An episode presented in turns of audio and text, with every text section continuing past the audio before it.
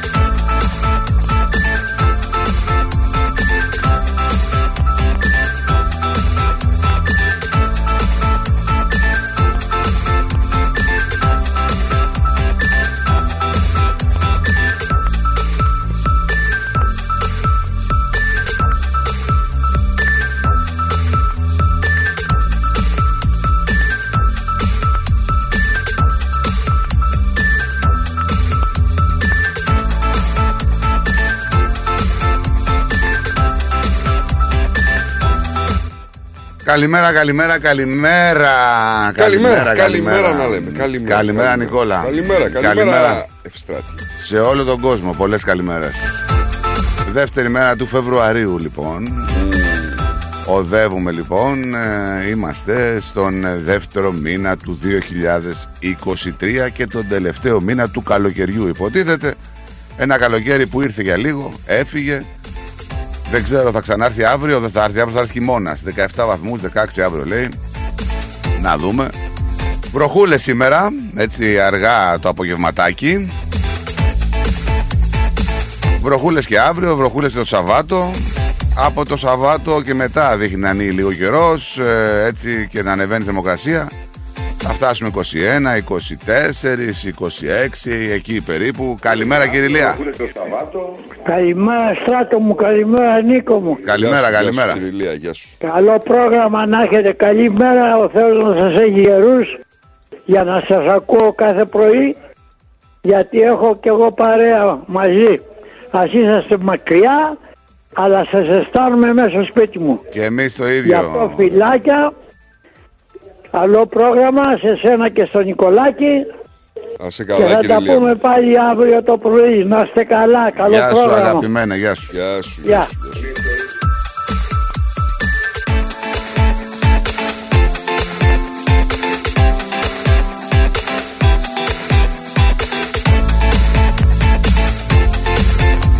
Λοιπόν, καλημέρα σε όλο τον κόσμο, σε όλη τη Βικτόρια, όχι μόνο εδώ στη Μελβούρνη, στο, στο, στην πόλη μας. Καλημέρα σε όλη την πολιτεία, καλημέρα και στι άλλες πολιτείες της Αυστραλίας. Καλημέρα στην Αδελαίδα, την όμορφη Αδελαίδα που δεν έχω πάει, θέλω να πάω, αλλά μου λένε ότι είναι πολύ όμορφη, 20 βαθμούς σήμερα με βροχή. Καλημέρα στο Brisbane στους 31, καλημέρα στην πρωτεύουσα 26, καλημέρα στο Darwin στους 32, καλημέρα στο Hobart βροχή εκεί στους 21, καλημέρα στο Perth με πολύ ήλιο 35 και 30 στο Sydney σήμερα. Ωραίος Κάιρο στο Sydney.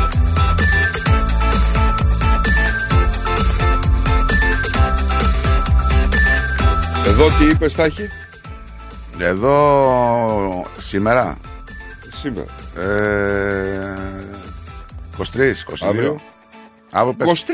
23. Ναι. Αύριο πέφτει. Αύριο θα πάει στους 18. Πότε θα ανοίξει ο καιρός; Ε, κοίτα, από Δευτέρα έχει, α, έχει άνοδο 24, 24, 26 Τετάρτη. Εντάξει, ωραία, ανεβαίνουμε. Τράβα μαλλί, ανεβαίνουμε.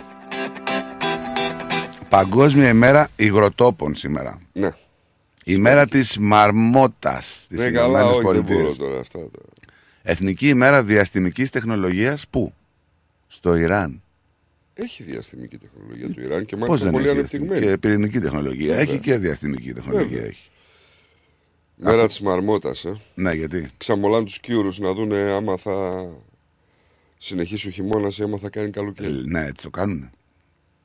Κάνουν ένα, μια, ένα τέτοιο. Δεν, δεν το θυμάμαι ακριβώς. Τι, τι κάνουν εκεί; Ρε, ξέρω ότι ε, παρατηρούν ένα σκίουρο και ανάλογα με το τι θα κάνει ο σκίουρο. Είναι μετεωρολογικό έθιμο.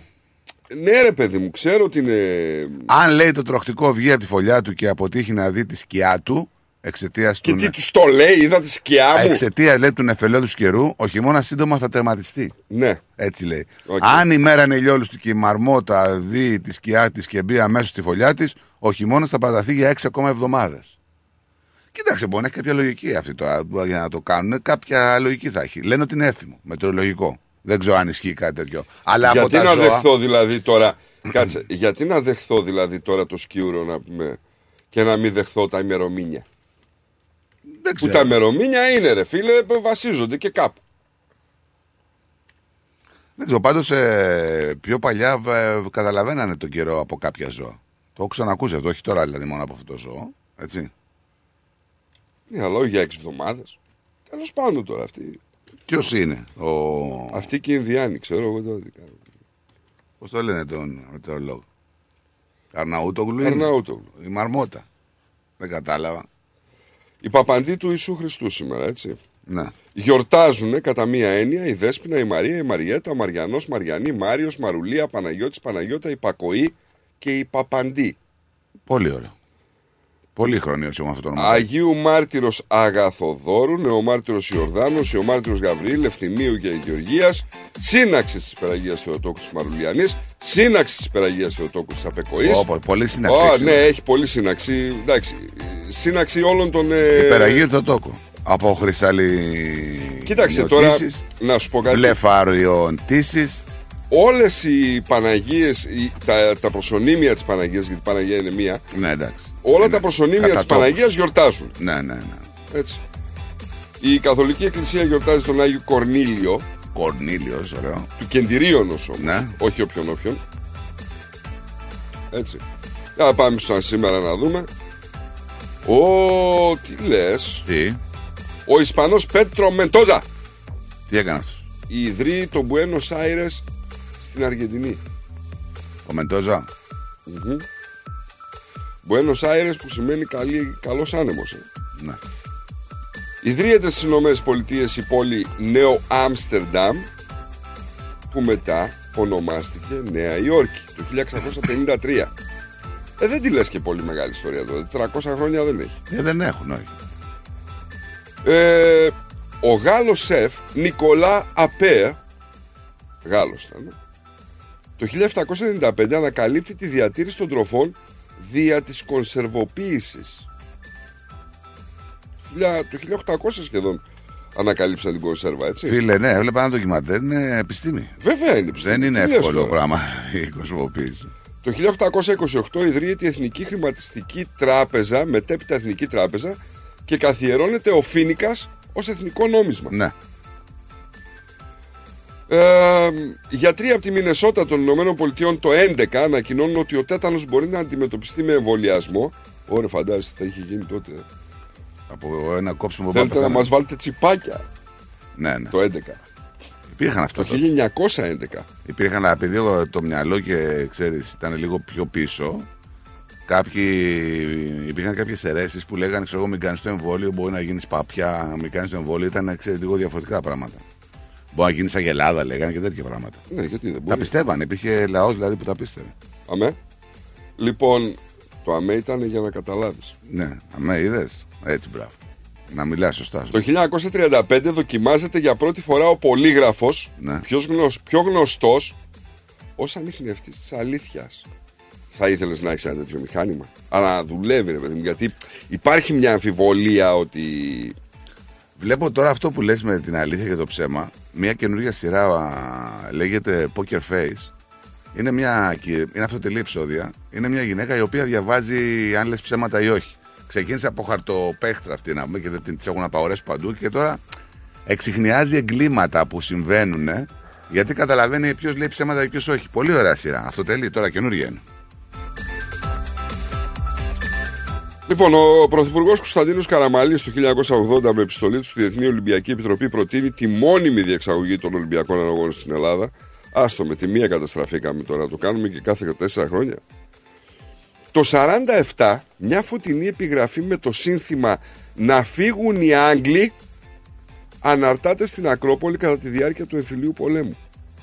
Οι δράστες συλλαμβάνονται και η αστυνομία ανακοινώνει ότι πίσω από το εγχείρημα κρύβεται κομμουνιστικός δάκτυλος. Εντάξει, το 47 τώρα. Έπρεπε δηλαδή να είσαι κομμουνιστής για να θες να φύγουν οι Άγγλοι. Ναι, ναι. Δεν καταλαβαίνω. Α, τελειώσαμε αυτά ήτανε; Ε, σχεδόν, να σου πω ότι είχαμε το 1998, τότε που είχαν γίνει κινητοποιήσεις, μπήκαν σχεδόν όλοι οι αγρότες της χώρας. Με εκατοντάδες τραχτέρ, δεν ξέρω αν θυμάσαι τότε, να είχε γίνει κακός χαμός, δεν μπορούσε να πας πουθενά. Ναι. Το 2000 συνοριακή, διασυνοριακή προστατευόμενη περιοχή κηρύσσουν την περιοχή των Πρεσπών με την ευκαιρία της Παγκόσμιας ημέρας υγροτόπων. Οι πρωθυπουργοί της Ελλάδας Σιμίτης, της Αλβανίας ο Ηλίρ Μέτα και της, ε, των Σκοπίων ο Λιούπσκο Γεωργιεύσκη κατά τη συνάντησή τους στη Φλόρινα. Η περιοχή παίρνει το όνομα Βαλκανικό Πάρκο Πρεσπών. Πολύ ωραία. δηλαδή της ντροπής. Να πω λίγο, επειδή έχουν αρχίσει ήδη και χτυπάνε τηλεφωνικές γραμμές, ε, θα βγάλω αυτές τις δύο γραμμές που έχω τώρα αυτή τη στιγμή. Αλλά τις επόμενες θα τις ανοίξουμε μετά από καμιά ωρίτσα, μια μισή έτσι. Λοιπόν, πάμε λίγο στον ε, Γιάννη. Καλημέρα, Γιάννη. Όχι, απλά να το κλείσει. Δεν μπορώ. γιατί- Έλα, ε, όχι, εντάξει, τώρα αφού πάμε, τα πάμε. ήταν ανοιχτό, ε, δεν μπορώ, αφού χτυπάει. Εντάξει. Ε, Μπορεί να με εξηγήσει παρακαλώ πολύ, γιατί δεν έχω πρόβλημα. Ναι. Δηλαδή, επειδή θέλω να μιλάω κι εγώ σωστά. Το ΑΜΕ τι σημαίνει. Τι σημαίνει το ΑΜΕ. Ναι. Ε, πώς λέμε, ρε παιδί μου, ναι, εντάξει. Τι ΑΜΕ. Να μην τι πες μου. Εγώ σου το ναι, για, ναι, για μπορώ να σου το πω. Το- Το ΑΜΕ τι σημαίνει. Και τώρα με άθω να μάθω να μιλάω σωστά, ρε παιδί μου. Δεν ε, νομίζω να έχετε από το ελληνικό λεξιλόγιο. Τι εννοείς, ότι οι Αθηναίοι δεν μιλάνε ελληνικά. Όχι, νομίζω αυτή η λέξη είναι, είναι μπασταρδεμένη το ΑΜΕ. Ναι, ναι. Εγώ το ναι, για μπορώ να σου πω. Α, Ναι, έτσι για. νομίζω. Το ναι, για Εγώ είναι ναι, μπορώ να άλλο, το πω. άλλο, Εγώ, άλλο. Γιάννη, Όχι, εγώ, είναι Γιάννη, ελληνικός. το είπα για να με καταλάβει ο απέναντι. Ναι, όχι, το ξέρω τώρα. Το ξέρω τώρα. Γιατί και ξεκίνησε. Λοιπόν, για πες μου λίγο, κύριε Αταλίδη, Τι να που σου πω; εμείς δεν μιλάμε σωστά και εσείς μιλάτε σωστά, για πες μου λίγο. Τι σημαίνει το ΑΜΕ. Ναι, άντε, δεν βγάλω το quiz. Είναι αρχαία, λέει ελληνική λέξη. Εκείνο είναι άμε. Όχι Λοιπόν, αμέ. ΑΜΕ λέει, ε, λοιπόν... Ε, Άμε από εδώ, πούμε. Άμε, άμε, δηλαδή, άμε, άμε από εδώ. Θέλεις να πάμε βόλτα. ΑΜΕ, πώς δεν θέλω. Κατάλαβες; Τι να... Όχι, ναι. όχι, όχι. Ε, πώς, όχι, έτσι. δεν είναι έτσι. Είναι άμε. Είναι προφορικό, Είναι άμε, άμε, ανεπίσημο. το άμε. Είναι προφορικό, λέει ανεπίσημο, ναι, αμέ. Καταφατικά με έμφαση, θέλεις να πάμε βόλτα, αμέ, πώς δεν θέλω. Ναι, Συ- συνώνυμα αυτό έχει- βεβαίως, βέβαια και αυτά. Ε, Εντάξει, τα συνώνυμα Ναι, τα ξέρουμε αφού- και συγγνώμη, εμείς. λίγο, Να σου πω κάτι, κάποια στιγμή ε, στο ας πούμε βλάκας βάλαμε το πόντι σου. Τα κυλήθη. Εντάξει, Ε, αυτό δεν σημαίνει ε, κάτι. Ε, με, ε, ε, αυτή τη στιγμή μιλάνε για, τη- για τις λέξεις αυτά να λέει τη λέξη που χρησιμοποιείται σήμερα. Αλλά τι θα πει γραμματικά το αμέ. Αυτό το Ιασονίδη τα ξέρει αυτά. Αλλά δεν ξέρω άμα το... Λοιπόν, ενώ το ναι για μπορώ να σε πω. Ναι για αυτό. Ναι, αυτό το χρησιμοποιούμε. Ναι, γι' αυτό έτσι, ναι. Ναι, ναι, ναι, Ναι, για για- δεν λέμε. Ε, εμείς, εσύ- ναι. εσύ- Εσύ εσύ το χρησιμοποιείτε. Εκεί, πέρα, εκεί το μενίδι, εκεί. Δεν λέμε εμείς ναι, για. Οι δικοί, οι, οι δικοί μας οι άνθρωποι. Εκεί. Οι Ναι, υπόλοιποι σε, άνθρωποι ναι, δεν σε έχουν λέω, σε λέω, ναι. Ναι, ναι. Που λέει και ο Ζαφύρης. λοιπόν, επειδή ε, ε, το, το μεγαλύτερο μου πραγματικά σας μιλάω, ήθελα να την ακούσατε λοιπόν, και χωρίς να συμμετέχω, μετά από το παιχνίδι πραγματικά αριστά. Και ο όποιος και να κέρδισε. Ήθελα να την ακούσετε, αλλά είναι έλειπα, ρε. Ε, κρίμα. Να Εντάξει, βάλει το δε. podcast. Δεν τον πείραξα και πολύ. Εμένα, όχι, να, πρα- νομίζετε πλάκα. Δεν, παιδιά, δεν ασχολούμαι με άλλε ομάδε.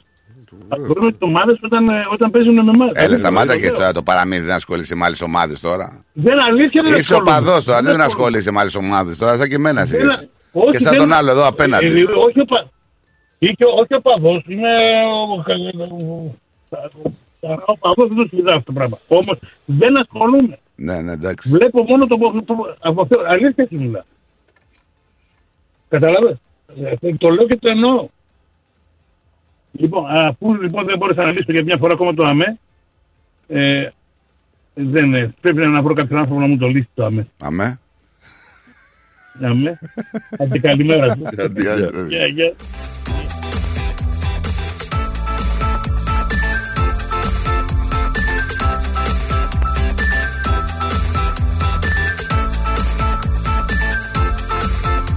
Λοιπόν, Φάρα Φόσετ σαν σήμερα γεννήθηκε. Καλή. Αλλά πρόσεξε να δεις τι έχω βρει ρε. Άρε, άμα είσαι. Το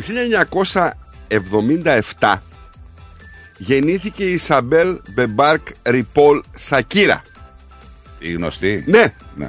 αλλά το 1987 γεννήθηκε ο Ζεράρ Πικέ. Ε, τώρα δεν έχουν. Την ίδια μέρα γενέθλια είχαν ρε Δεν φίλε. έχουν εκείνη πορεία. Αλλά 10 χρόνια διαφορά. Το χτύπησε το τεκλάκι, ε, Ποιος; Σακύρα. Ναι, αλλά ο Πικέτη χώρισε και βρήκε μια άλλη που δεν έχει καμία σχέση με τη Σακύρα τώρα. Ναι, και ανανεωμένη κιόλας. Α, βγήκε η Σακύρα, κάτι δηλώσεις που έκανε, λέει να φύγεις λέει, από το Φεράρι να πας στο Fiat. Δεν είναι, λέει, πράγματα αυτά. Ναι, αλλά ο άλλος πήρε το Fiat να πούμε και το έκανε φίρμα. Εντάξει, τι να κάνουμε τώρα. Έτσι. Συμβαίνουν αυτά. Ε, η Φάνη Χαλκιά γεννήθηκε σαν σήμερα. Ο Βαγγέλης Κουτσουρές, ο Ιεροκλής Στολτίδης, ο Στολτίδης, καλός ήταν ο Στολτίδης. Ενώ από το μάταιο του το κόσμο, ποιος έφυγε, Ποιος; ο Μίλτος Παπαποστόλου, Μίλτος Παπαποστόλου, ε. Έλληνας ποδοσφαιριστής και προπονητής το 17. Τον θυμάμαι. Ναι, και εγώ τον θυμάμαι.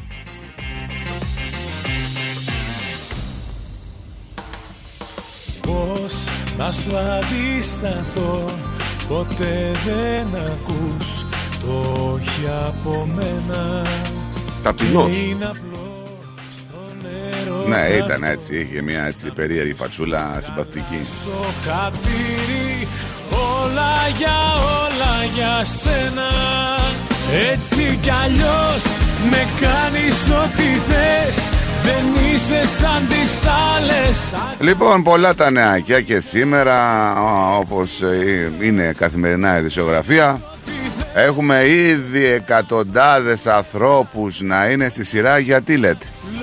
Για την κηδεία του Πέλ, παιδιά. Να με. Ερωτευμένο σ' Για την Εντάξει, είναι κηδεία του πολλοί που Πέλ. τον πιστεύανε και ε, πάρα πολλοί που αντιδρούσαν. Υπάρχει ένταση, πάω να σου πω, από το πρωί, έτσι. Έχουν αρχίσει να καταφθάνουν οι καλεσμένοι εκεί για την κηδεία του Καρδινάλιου, η οποία θα πραγματοποιηθεί στον καθεδρικό ναό της Αγίας Μαρίας στο Σίδνεϊ. Ήδη ε, υπάρχει ουρά στην είσοδο του καθεδρικού ναού, τεράστια με καοντάδες να κάνουν ωραίες πριν από την τελική λειτουργία για τον ΕΠΕΛ. Γιατί είναι σε λαϊκό προσκύνημα; Ε, κάτι τέτοιο αντιλαμβάνομαι να σου πω την αλήθεια. Σταθώ Δεν νιώθω σφιγμό Η αστυνομία απ' την άλλη σαρώνει γύρω-γύρω την περιοχή, μην έχουμε τίποτα προβλήματα. Παραδοθώ Ο εγώ Ψάχνουν με καθρέφτες, ελέγχουν κάτω από φράχτες, παρτιέρα, παρτιέρα, παρτιέρα, παρτέρια για οτιδήποτε έτσι επικίνδυνο. Θες ήμουν εγώ σήμερα, εσύ; Θα υπάρχει και πορεία από τους διαδηλωτές.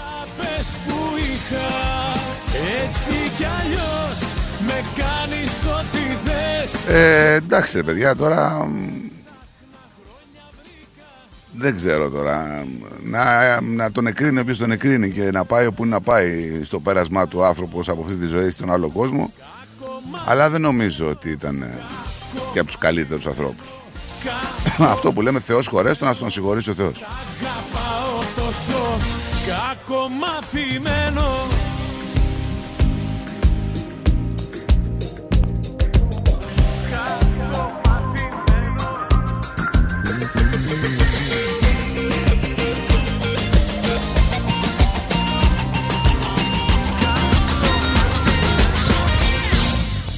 Έτσι κι αλλιώς με κάνεις ό,τι θες Δεν είσαι σαν τις άλλες αγάπες που είχα Έτσι κι αλλιώς με Θα πάμε σε διαφημιστικό διαλυματάκι και θα γυρίσουμε να αρχίσουμε να σχολιάζουμε την επικαιρότητα και να πούμε πώς μπορείτε να επικοινωνήσετε μαζί μας. Εκείνη ψάχνεις στον ερωτευμένο Σ' αγαπάω τόσο Κακομαθημένο Κακομαθημένο Κακομαθημένο Σ' αγαπάω τόσο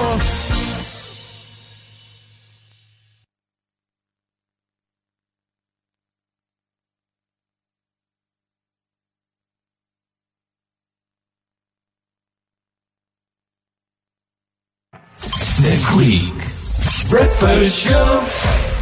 Do you want your child to love Greek school? At Pedia Greek School, we have award winning teachers who encourage children to reach their full potential whilst learning our beautiful language and culture. Our innovative and modern curriculum includes interactive Greek educational learning apps, excursions, incursions, student competitions, modern Greek dancing with Alkis Manassis, and various cultural activities in virtual reality, making Greek school fun and exciting. Enroll now. Call 03 90 28 20 88 or online at pediagreekschool.org.au. Pedia Greek School, 88 Rosebank Avenue, Clayton South. Mention the Rhythmos and you'll receive a 10% discount. Pedia Greek School, learning Greek the fun way. Γιαούρτι, αν θέλεις Κρεμόδες και απολαυστικό Ρόγαν Είναι τετρεπτικό Έχει γεύση ελληνική Έχει κι πάλι υφή. Πόσο μ' αρέσει Το γιαούρτι προκάλ. Ρυθμός DAB+. Η Absolute Business Brokers υποδέχεται το 2023 και παρουσιάζει Ματέος Γιαννούλης Live Σάββατο 11 Φεβρουαρίου στο Q Room. Δώσε πόνο δυο λιτσί να καεί το μαγαζί Ο Ματέος Γιαννούλης φέρνει το γλέντι από την Ελλάδα στη Μελβούρνη. Μαζί του ο Κώστας Αριστόπουλος, η Ξένια Βέρα, ο Γιάννης Σιδέρης και ο Μάκης Αριστόπουλος. Μία νύχτα, ένα ατελείωτο γλέντι. Ματέος Γιαννούλης Live. Σάββατο 11 Φεβρουαρίου στο Q Room 371 Settlement Road, Thomastown. Εισιτήρια και κρατήσεις στο 0422 472 006 και στο 0415 640 933. Μην το χάσετε. Και πάλι μέρη μου να τα εκατοστήσεις Το πάρτι ήταν τέλειο Και ο Μπουβές Καλετέλειος Είχε και του πολιού το γάλα Μμμ, μμμ. Τα λέμε ε; Είδες μπάμπι μου μπουφέ Και σαλάτες και γύρο Και σουβλάκια και λουκάνικα Και χταποδάκι και γαρίδες Και όλα στα κάρβουνα Μπάμπι μου Τα είδα γυναίκα, πήρα κάρτα. Barbecue Brothers Catering. Θα τους φωνάξω για το πάρτι στο εργοστάσιο. Αμάν ρε μπάμπι με το εργοστάσιο Καλέ να μας κανονίσουν το catering για τους αραβώνες της Τζενούλας Και μην ξεχνάς θέλουμε και για τη βάπτιση της μπουμπούς Για catering που γίνεται θέμα συζήτησης, Barbecue Brothers Catering αναλαμβάνουμε κάθε είδους εκδήλωσης. Με πλούσιο μενού, ανάλογα με τις προτιμήσεις σας. Και επειδή η ζωή έχει και δύσκολες στιγμές Αναλαμβάνουμε το φαγητό για κηδείες και μνημόσυνα στο χώρο επιλογής σας Barbecue Brothers Catering. Δείτε τα πακέτα προσφορών και τις τιμές στο site μας www.barbecuebrothers.com.au ή τηλεφωνήστε στον Ανδρέα στο 0412 445 929. Τα πλούσια χρώματα της Ελλάδας. Η πλούσια ιστορία της. Ο φυσικός πλούτος της. Όλη η ελληνική έμπνευση. Αποτυπωμένη στα πιο stylish κοσμήματα. Γκρέτζιο η ελληνική μάρκα ρολογιών και κοσμημάτων Γκρέτζιο που ξεχωρίζει στην ελληνική αλλά και τη διεθνή αγορά ήρθε τώρα και στην Αυστραλία με σχέδια κοσμημάτων από χρυσό, ασίμι καθώς και ρολόγια εξαιρετικής κατασκευής από ανοξίδωτο ατσάλι. Οι συνδυασμοί που μπορείτε να πραγματοποιήσετε φορώντας τα κοσμήματα Γκρέτζιο θα σας συνοδεύσουν σε κάθε περίσταση, δημιουργώντας ένα μοναδικό στυλ που θα συναρπάσει. Γκρέτζιο. 51 Portman Street, Oakley. Τηλέφωνο 03 95 63 33 08. Instagram Γκρέτζιο Australia. Ανακαλύψτε φέτος τα πιο stylish γυναικεία κοσμήματα της σεζόν από την Γκρέτζιο.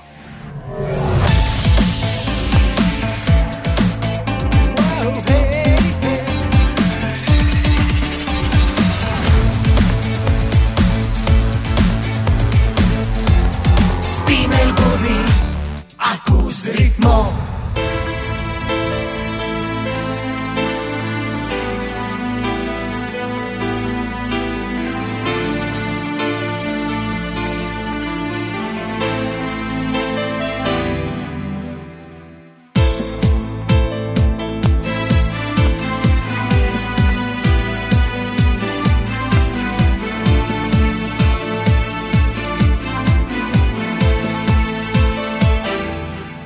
ακούς ρυθμό Μεσοβδομάδο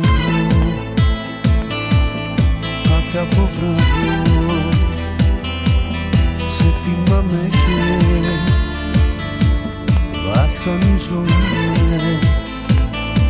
Κι η Παρασκευή Μέρα θλιβερή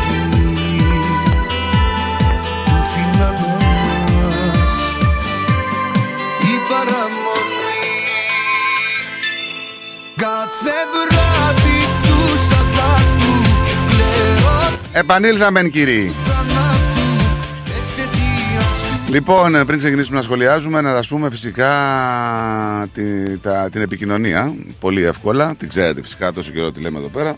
Η επικοινωνία μας είναι πολύ απλή. Μπαίνετε στο site μας ρυθμό.com.au, στέλνετε τα μηνύματά σας. Επιλέγετε πάρα πάρα πολύ να στέλνετε τα μηνύματά σας και στο inbox του ρυθμού στο facebook, ε, στο message δηλαδή, σας φαίνεται ίσως πιο εύκολο. Ε, μπορείτε να μας στείλετε email που και αυτό προτιμάτε κάποιοι, studio.atrithmos.com.au και φυσικά τηλεφωνικές γραμμές που θα ανοίξουμε σε λίγο πιο μετά 83 51 56 54. Καλημέρα στην, ε, μας στο μαράκι μας, στο Γουστάρα και στη Ρυθμούλα. Καλημέρα στον Διονύση, καλημέρα στην Έλλη, καλημέρα στον Αντώνη, καλημέρα στη Βίκη, καλημέρα, καλημέρα, όμορφα αγόρια. Χρόνια πολλά σε όλους τους εορτάζοντες και ιδιαίτερα στην αγαπημένη μου Καλαμάτα. Γιορτάζει η Παπαντή του Κυρίου με μεγάλο θρησκευτικό πρόγραμμα. Να είστε καλά ε, και καλό πρόγραμμα. Α, γιορτάζει η Καλαμάτα σήμερα. Δεν το ξέρω. Δεν το ξέρω κι εγώ. Για, επειδή έχουμε πολλούς καλαματιανούς, για πέστε. Για πείτε. Ο Τάκης, ο Λουκουμάκιας, για πες, γιορτάζει Καλαμάτα, ρε Τάκη.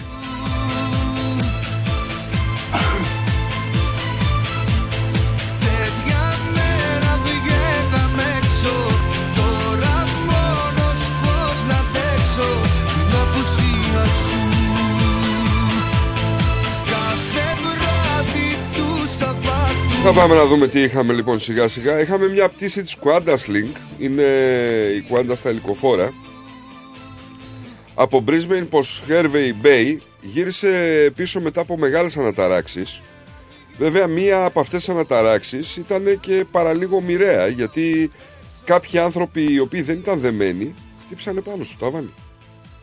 Μάλιστα το ένα ήταν μέλος του πληρώματος, μια Ω. 20χρονη κοπέλα η οποία Κενό, ε. παραπονιόταν ε, για πόνο στον αυχένα και ένας άλλος επιβάτης ο οποίος είχε ένα μικρό σκίσιμο στο κεφάλι. Φίλε, άμα είναι δύσκολη η κατάσταση από κενά αέρο σε ένα αεροπλάνο, άμα δεν είσαι δεμένος, έχω δει κάτι βίντεο, δηλαδή είναι απίστευτο το Αυτό πώς τώρα μπορεί- μάλλον δεν ήταν κενό, ήταν αναταράξεις γιατί λέει ξαφνικά λέει ακούστηκε ένα δυνατό τρα, τράνταγμα, ένας θόρυβος μεγάλος και μερικοί άνθρωποι που δεν ήταν δεμένοι χτύπησαν στην κορυφή χτυπώντας την, ορυφή- την οροφή.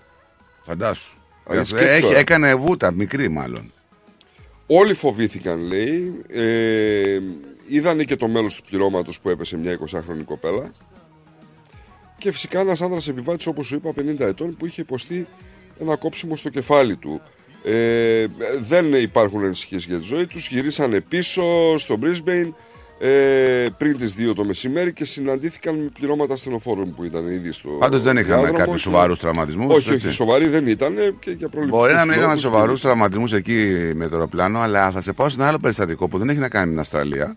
Και δεν έχει να κάνει με σοβαρό τραυματισμό, αλλά έχει κάνει με σοβαρό περιστατικό που δεν το έχω ξανακούσει ποτέ. Και τι εννοώ με αυτό. Ένα ζευγάρι λοιπόν ταξίδευε και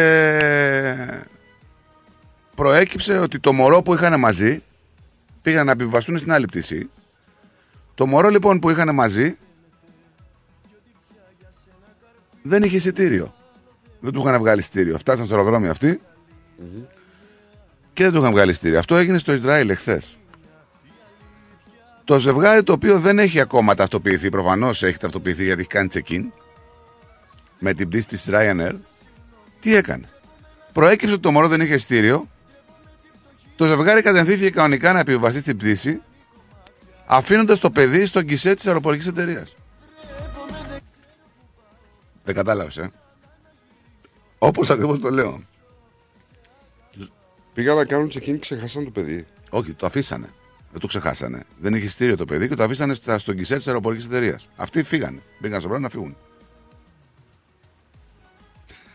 Εντάξει, αυτό τώρα μήπως ήταν αντίδραση. Ξέραν ότι δεν θα πάθει κάτι το παιδί. Κάτσε ρε φίλε τώρα. Δε- αντι- Υπάρχει περίπτωση να κάνεις κάποια τέτοιου είδους αντίδραση να αφήσεις το παιδί σου στον γκισέ του αεροδρομίου; Εγώ προσωπικά όχι, αλλά δεν, δεν μπορώ να μπω και στο μυαλό των άλλων. Αφή, προχώρησαν κανονικά, άφησαν το παιδί στο check-in. Ο πράκτορα του check-in εκεί στο αεροδρόμιο επικοινώνησε ο άνθρωπος με την ασφάλεια. Τι να κάνει; Εννοείται. Η οποία ασφάλεια μπήκε στο τέτοιο, τους πήρε από τους τους ανέσυρε τους επιβάτες από το αεροπλάνο και πλέον καταλαβαίνεις ότι θα έχουν πρόβλημα. Σύμφωνα με τον ιστότοπο της Ryanair, τα βρέφη μπορούν να συμπεριληφθούν σε μια κράτηση πτήσης κατά τη διαδικασία ηλεκτρονικής κράτησης, λέει. Δεν ξέρω τώρα τι εννοεί ο ποιητής. Ότι μπορείς με ηλεκτρονική κράτηση να το συμπεριλάβεις χωρίς εισιτήριο. Όταν σχεδιάζεις να ταξιδέψετε με ένα βρέφος, εμφανίζεται ένα αναδυόμενο λέει, μήνυμα στον ιστότοπο που δηλώνει ότι υπάρχει χρέωση 38 δολάρια, 25 ευρώ περίπου, ε, σε το- για κάθε πτήση με, απλής μετάβασης που κάνει το μωρό ενώ κάθεται σε έναν ενήλικα αγκαλιά. Δηλαδή, άμα το μωρό έχει αγκαλιά, δεν πληρώνει εισιτήριο. Ε, ναι. Αλλά από την άλλη μεριά, νομίζω Οκ. ότι όλοι οι επιβάτες πρέπει να καταγράφονται. Ρε, Ρε παιδί παιδί μου, Δεν, μπο- δεν είναι και δυνατόν. δίκιο να έχεις. Και δίκιο να έχεις. Δηλαδή και να κάνει λάθος στο τσεκί να σου πει: Ξέρετε κάτι, κύριε, το μωρό δεν ε, γίνεται να ταξιδέψει. Ε, δηλαδή θα μπεις στο αεροπλάνο και θα πας να φύγεις και θα αφήσεις το μωρό στον κισέ. Εκτός αν ξέρανε ότι θα, θα ειδοποιηθεί η αστυνομία, η ασφάλεια και το κάνανε όλο αυτό για να γίνει τόρο. Δεν μπορώ να το εξηγήσω αλλιώς. Μάλλον. Αλλά και αφήνεις το βρέφος όμως για να διαμαρτυρηθείς και να πας μέσα στο Σου αεροπλάνο. είπα, γι' αυτό σου είπα από την αρχή ότι για τον τόρο, για τη φασαρία, ας πούμε, το κάνανε. Ναι. Δεν μπορώ να φανταστώ για ποιο άλλο λόγο θα μπορούσαν να το κάνουν, αλλά. Τι;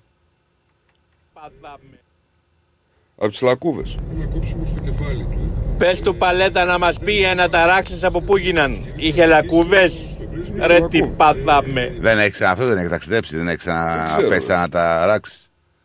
Δεν ξέρω.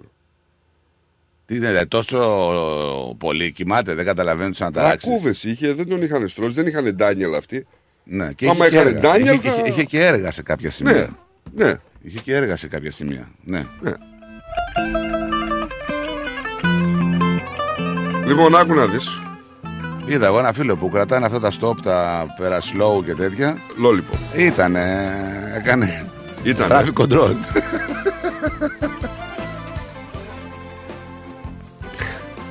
Μπορώ να γίνω πολύ κακός, δεν θα γίνω. Λοιπόν, τα πλαστικά καλαμάκια. Άκουσε την είδηση. Ακούω, ρε. Σε ενδιαφέρει. Ναι. Τα πιάτα, τα μαχαιροπύρουνα και οι αναδευτήρες ποτών, ξέρεις και τα κοκοράκια που είχαμε παλιά και ξέρω. Απαγορεύονται πλέον στη Βικτόρια. Την έλεγα την είδηση προχθές. Πρόσεξε όμως. Ξέρω, εδώ τα λέγαμε.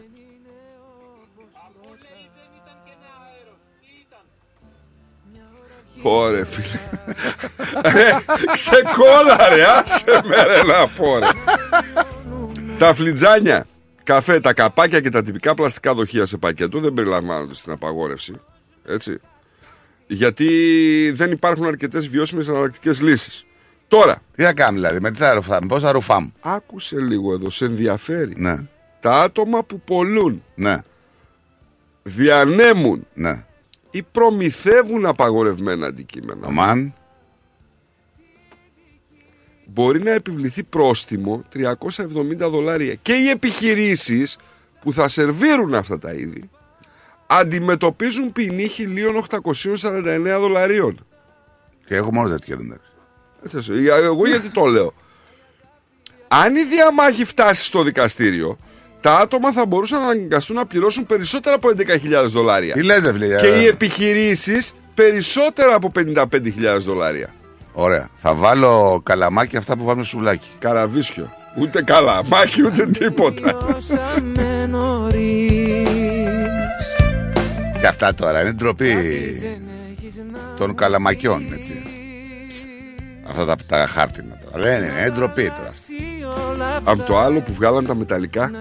Ρε φίλε, αυτά τώρα δηλαδή τα χάρτινα που, που πίνουμε, δηλαδή τα καλαμα... δεν ε, διασπώνται με το. Με Διασπώνται, πόση ναι. ώρα το έχεις. Αυτό δεν κάνει κακό στον οργανισμό μας, δηλαδή. που Εγώ το ξέρεις, τι χαρτί. έχω, εγώ ξέρεις τι έχω πάθει; Ακόμη που είχε πλαστικά καλαμάκια. Έχω πάρει ένα από γνωστό ταχυφαγείο τέλος πάντων, με τον κλόουν που έχει απ' Ναι. έξω. Έχω πάρει το ποτήρι με το αναψυκτικό και έχει παγάκια μέσα. Και κάνω το καλαμάκι έτσι. Και το αφήνω στο αυτοκίνητο. Το ποτήρι τρύπησε. Από, τον, από το υγρό. Γιατί το ποτήρι είναι χάρτινο. Ναι.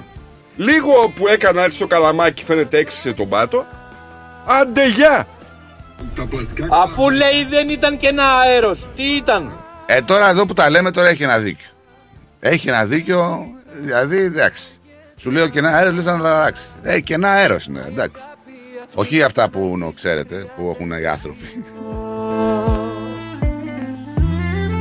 λοιπόν, ναι, έχω- είχα αυτή την απορία. Δηλαδή δεν, δεν τρώμε χαρτί εμείς ουσιαστικά, δεν πίνουμε χαρτί, δεν, αυτό, τα- αυτό διασπάται.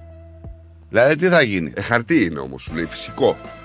Τι φυσικό, ρε, χαρτί. Φυσικό θα- είναι, να- ναι, να- είναι φυσικό. Είναι φυσικό, δεν είναι τεχνητό. Από το δέντρο θα γίνει το χαρτί. Τι να κάνουμε; Άμα πίνεις πολλούς καφέδες όμως με καλαμάκια χάρτινα, άντε πήγαινε στην τουαλέτα μετά. Άντε πήγαινε. Κάτσε ρε φίλε, περίμενε. Τι σε πειράζει δηλαδή τώρα; Ε, τρως χαρτί. Ε, άμα άμα Ε, δεν μένει τρως μέσα. χαρτί. Έλα ρε τώρα, εντάξει. Είναι ε, αμεληταία η ποσότητα τώρα. Μην- Μήπως είχε και πινακίδα όριο ταχύτητας. Παλέτα. Το τρίμηνο μου ξέχασες. Τρίμηνο Τη δική σου αγκαλιά Σε περιμένουνε πότε θα κάνεις το λάθος; Ναι, ναι.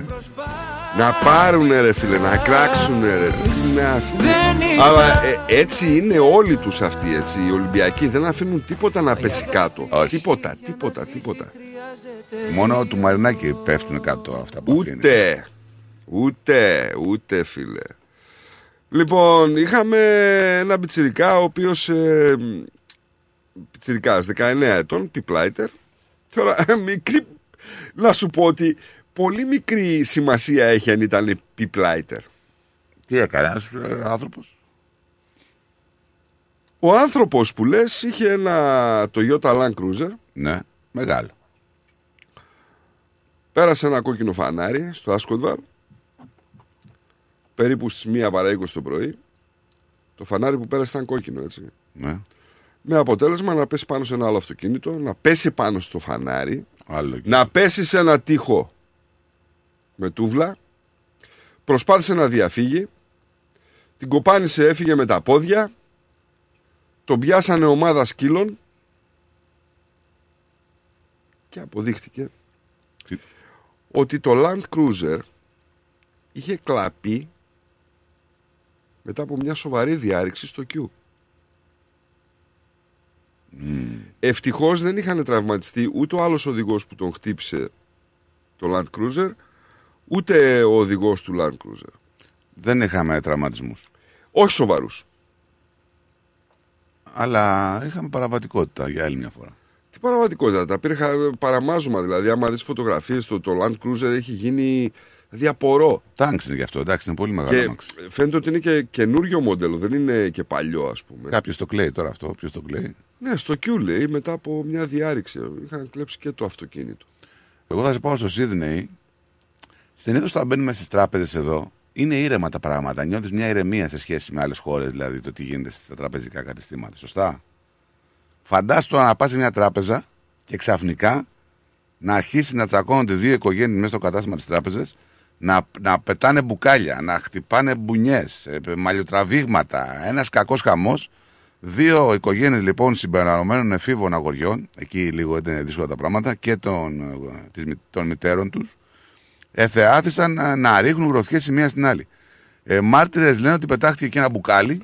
Ναι, ο καυγάς ξεκίνησε από παρακείμενο ταχυφαγείο, έτσι. Ε, ναι, έξω λέει από τα McDonald's πριν μπλακούν, λέει εκεί οι μαμάδες. Του πέσε, του πέσε ο ένας ο πιτσιρικάς έριξε στον άλλον ένα ποτό και ζητήθηκε ο λόγος και πιαστήκαν στα χέρια. Το βίντεο το είδες; Βρε το είδα. Βρε, πολύ ξύλο σου. Ναι, ναι, ναι, ναι, ναι.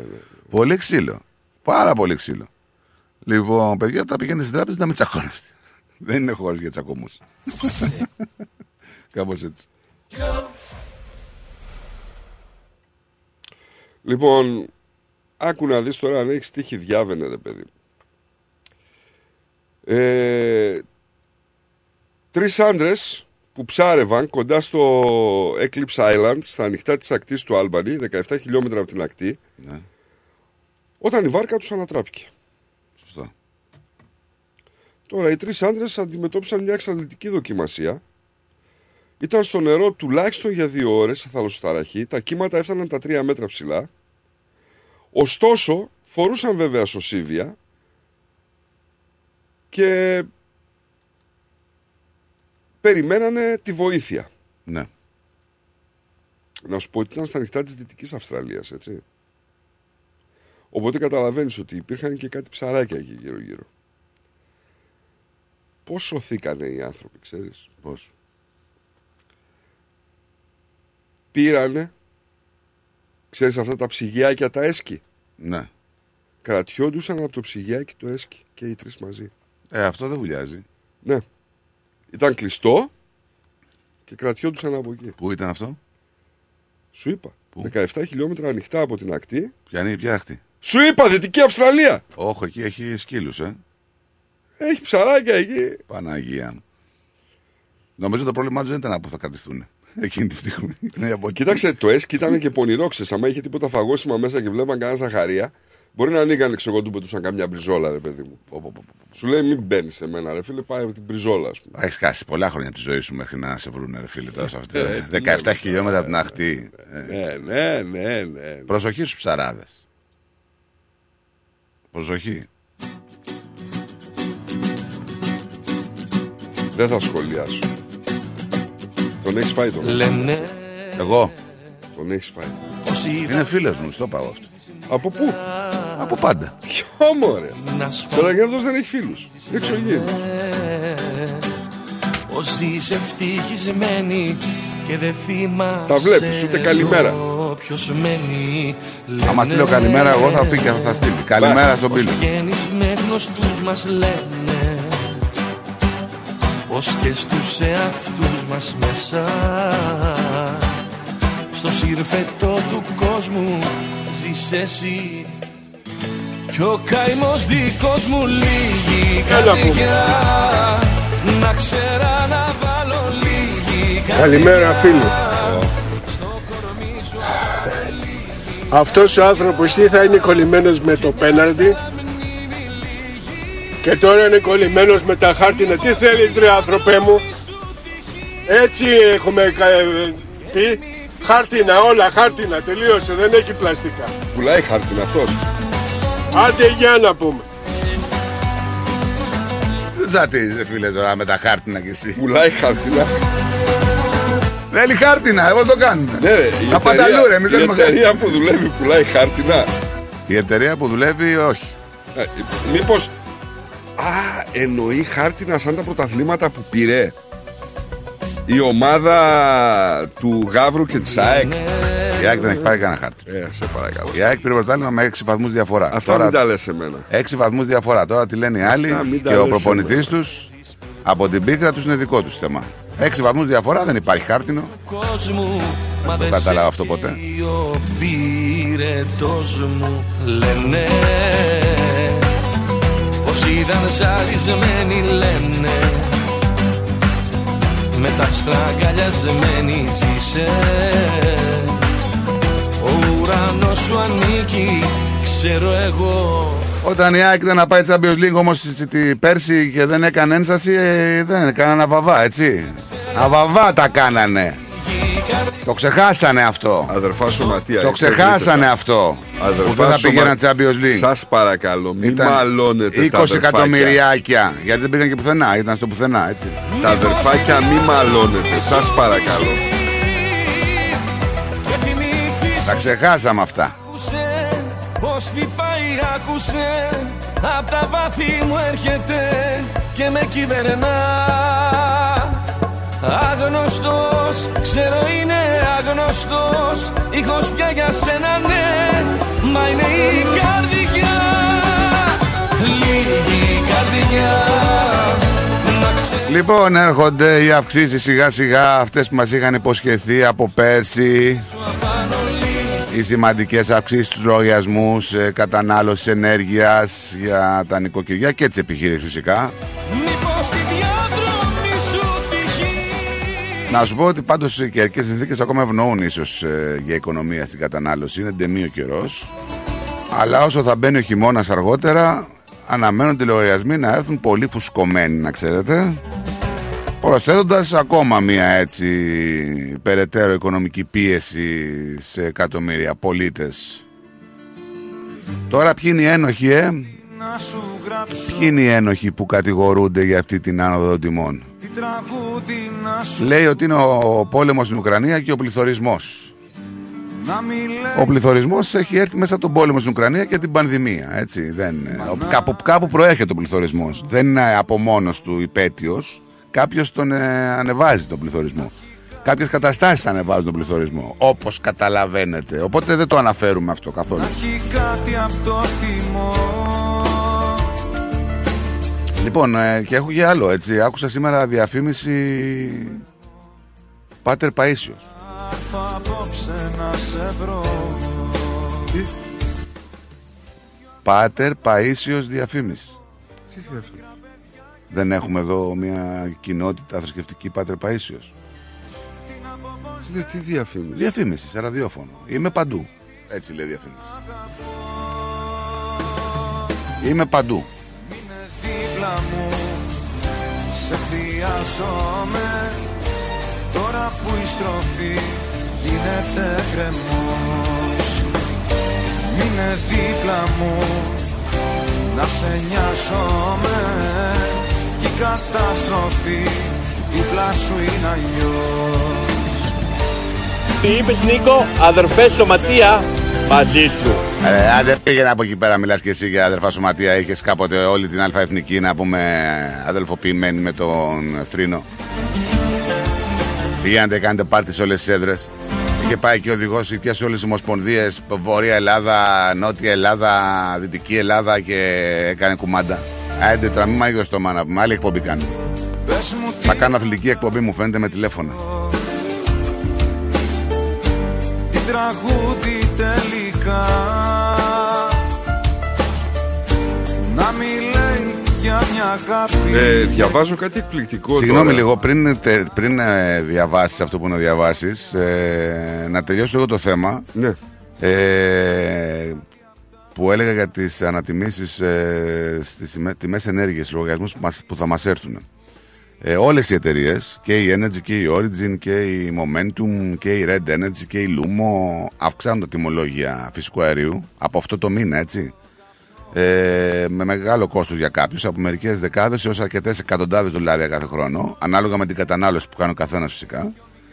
Μάλιστα, να σου πω ότι η Βικτόρια εξαρτάται περισσότερο από το φυσικό αέριο. Είναι από τις χειρότερες επηρεαζόμενες που λέγαμε πολιτείες. χθες, Με τη μέση τιμή να αναμένεται να αυξηθεί έως και 25% σε κάποιες περιπτώσεις. Δηλαδή, αν πληρώνατε γκάζι, ξέρω εγώ, για το μήνα, ξέρω εγώ, 100-200 δολάρια, τώρα θα πληρώνετε 260. Είναι ε, βασανάκι. Άμα το βάλετε το χρόνο, είναι 6-7-8 εκατοστάρια παραπάνω, έτσι. Και δεν μιλάμε για επιχειρήσεις που είναι πολύ μεγάλες οι καταναλώσεις. Μείνε δίπλα μου Σε χρειάζομαι Τώρα οι λιανικές τιμές του φυσικού αερίου προβλέπεται πλέον να αυξηθούν μόνο κατά 4% σε σύγκριση με 20% που είχαμε το 2023-2024 που θα έχουμε. Τι είπες εσύ; Βέβαια να πω για να συμπληρώσω αυτό εδώ πέρα ότι είναι εκτείναξη των λογαριασμών έτσι. Τα 7-8 κατοστάρικα που λες επιβάρηση το χρόνο σε αυτό το ποστό γιατί εντάξει τώρα είναι ένα τμήμα του γκάζι. Σκέψου ότι έχουμε καύσιμα, σκέψου ότι έχουμε νίκαια, επιτόκια. Είναι πολλά, ε, πάρα πολλά ρε φίλε. Δεν ξέρω, δεν ξέρω τι θα γίνει. Αυτό που διάβαζα λοιπόν ήταν ε, ότι έχει βγει ένας ε, γιατρός, ένας καθηγητής μάλλον, ε, είναι ο αναπληρωτής καθηγητής, κλινικός και ιατροδικαστής τοξικολόγος στο Πανεπιστήμιο του Σίδνεϊ, ο οποίος έκανε μια έκτακτη ανακοίνωση και είπε παιδιά, κοιτάξτε έχουμε πάρα, πολλούς, ε, πάρα πολλά δαγκώματα από φίδια. Και θέλω λέει να σας ενημερώσω ότι το 60% των ασθενών των ανθρώπων που έχουν δαγκωθεί από φίδι, ειδικά λέει από το καφέ φίδι, από το brown snake, δεν το έχουν καταλάβει. Ε. Βεβαίως. Και αυτό λέει οφείλεται στη φυσιολογία που έχουν τα δόντια του φιδιού. Είναι λέει τόσο εχμηρά και κοφτερά που δεν το καταλαβαίνεις. Δεν το καταλαβαίνεις απλά. Δηλαδή τους τσιμπάει το φίδι και παίρνουν χαμπάρι. Δεν παίρνουν χαμπάρι. Ειδικά λέει άμα είναι σε μαλακό σημείο δεν το καταλαβαίνεις. Ένας ε, Άγγλος τουρίστας ο οποίος δαγκώθηκε από ένα φίδι ήταν τυχερός μέσα στην ατυχία του γιατί; Γιατί τον δάγκασε στον αστράγαλο και απλά ένιωσε κάτι στο κόκαλο. Έψαξε να βρει αν δαγκώθηκε και ήταν τόσο τέλειο το δάγκωμα που δεν έβρισκε πουθενά κάτι. Ούτε αίμα, ούτε τίποτα. Είναι τέλεια βελόνα. Και λέει μην το απορρίπτετε. Τι να απορρίψει; Εάν οι ηθαγενείς λέει μας έχουν δείξει το δρόμο πώς μπορούμε να το αντιμετωπίσουμε χίλια χρόνια πριν. Πώς; Να σου πω ότι μόνο τον Ιανουάριο που πέρασε έχουν δαγκωθεί 100 άτομα, έτσι. Λοιπόν, τα παλιά τα χρόνια λέει, οι ηθαγενείς Αυστραλοί, αν τους δάγκωνε φίδι, πηγαίναν σε μια σπηλιά, σε ένα πολύ ήσυχο μέρος και δεν μετακινούνταν για 24 ώρες. Καθόταν ακίνητοι. Για να μην κυκλοφορεί το αίμα. Εντελώς. Αυτό που κατάλαβαν είναι ότι αν μείνεις ακίνητος και δεν κουνηθείς για μια μέρα, θα μπορούσες να είσαι εντάξει, καθώς αυτό εμποδίζει το δηλητήριο να κυκλοφορεί. Και τώρα λέει το συνειδητοποιούμε γιατί. Γιατί ναι, μεν δημιουργεί θρομβώσεις αυτό το πράγμα, μείνετε ακίνητοι και ζητήστε άμεσα βοήθεια. Γιατί η αιμορραγία, λέει, θα είναι παντού. Από τους πνεύμονες, στην κοιλιακή χώρα μέχρι και τον εγκέφαλο. Φαντάσου τι δηλητήριο είναι αυτό, ρε φίλε. Βέβαια. Συγγνώμη. Να μην πλένετε το τραύμα του. Αν δείτε το δάγκωμα του φιδιού, μην το πλύνετε. Γιατί το νοσοκομείο μπορεί να χρειαστεί να ελέγξει τον επίδεσμο που βάλατε πάνω για να δει το δηλητήριο για να αναγνωρίσει τον τύπο του φιδιού. Έτσι το αναγνωρίζει. Και μόνος στην παραμικρή υποψία μείνετε ακίνητοι και καλέστε βοήθεια. Εντάξει, τώρα δεν ξέρω, σε, εδώ στην πόλη δεν έχουμε, αλλά έχετε γύρω λίγο Ε, πιο κοίταξε, έξω. εδώ πέρα ε, δείχνει ας πούμε την περιοχή που είναι τα ε, Brown Snake και πίστεψέ με ότι η Βικτόρια και η Μελβούρν είναι γεμάτη. Σίδνεϊ και όλη η περιοχή. Δεν έχει καθόλου στο Πέρθ και προς τα εκεί. Ναι. Αλλά είναι πάρα πολύ διαδεδομένα στη Βικτόρια, στη Νέα Νότια Ουαλία, λίγο στη Νότια Αυστραλία και πιο πολύ στο Brisbane είναι πάνω και στο Gold Coast. Πολύ. Και μια που λες ε, Brisbane και το ανέφερες τώρα, να σου πω ότι είχαμε ένα, και εκεί ένα τραγικό περιστατικό με ένα κλεμμένο αυτοκίνητο, είχαμε θάνατο. Γενικότερα, ρε παιδί μου, είναι η εγκληματικότητα είναι στα ύψη. Ε, πάμε σε διαφημιστικό διάλειμμα και γυρνάμε γρήγορα να μην πάτε πουθενά. Φίλε, τι τυρί είναι αυτό που ψήνεις και μας έχει σπάσει τη μύτη; Είναι το Ταλαγάν Ήπειρος, το ελληνικό παραδοσιακό τυρί χάρας από 100% εγωπρόβιο γάλα και φρέσκο δυόσμο. Δοκίμασε.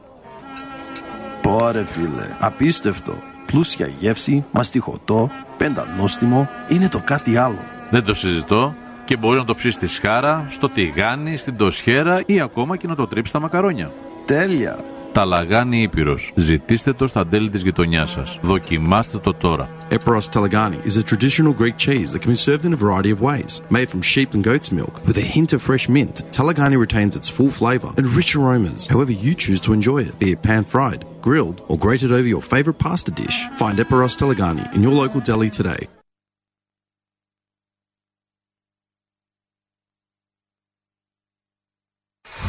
Moss Property Consultants. Συμβουλευτική υπηρεσία διαχείρισης ακινήτων. Για να μην έχετε προβλήματα με την ενοικίαση και διαχείριση των ακινήτων σας, η πολυετής πείρα και ο επαγγελματισμός μας εξασφαλίζουν την αξιόπιστη και αποτελεσματική διαχείριση της ακίνητης περιουσίας σας.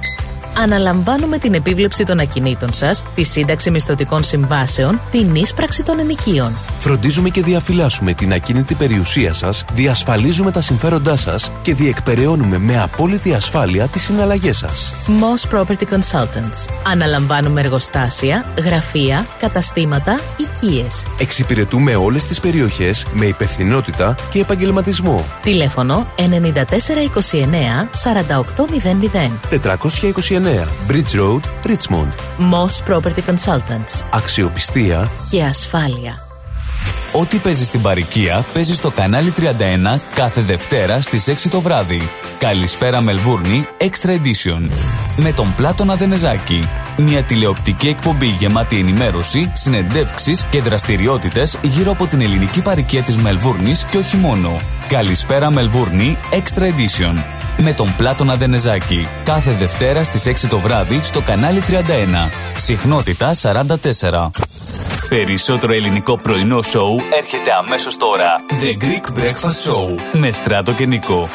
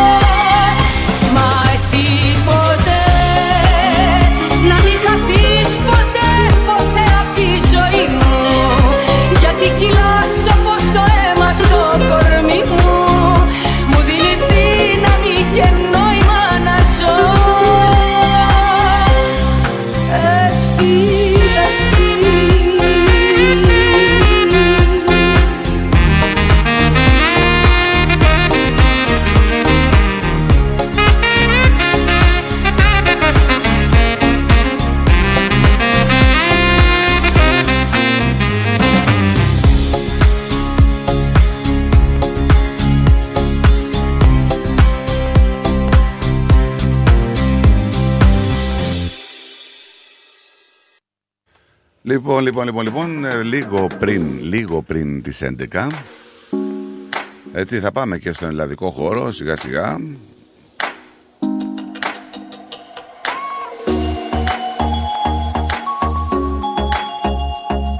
Είπαμε χθες ότι είχαμε ένα μοιραίο τροχαίο με ένα νεκρό και έναν εξάχρονο σοβαρά τραυματία στην Ανατολική Βικτόρια εκεί στο Γκίψλαντ. Όπως κάνανε γνωστό υπηρεσίες. Το είδες το βίντεο που σου στείλα; Σου άνοιξε; Δεν ανοίγει, δεν ανοίγει. Πρέπει να Ούτε, γίνει στο, μέλος. ούτε όχι. σε το εσωτερικό σου. Ε; Όχι, δεν ανοίγει. Πρέπει να γίνεις μέλος. Δεν είναι θέμα εσωτερικού ή τέτοια. Η ομάδα είναι κλειστή.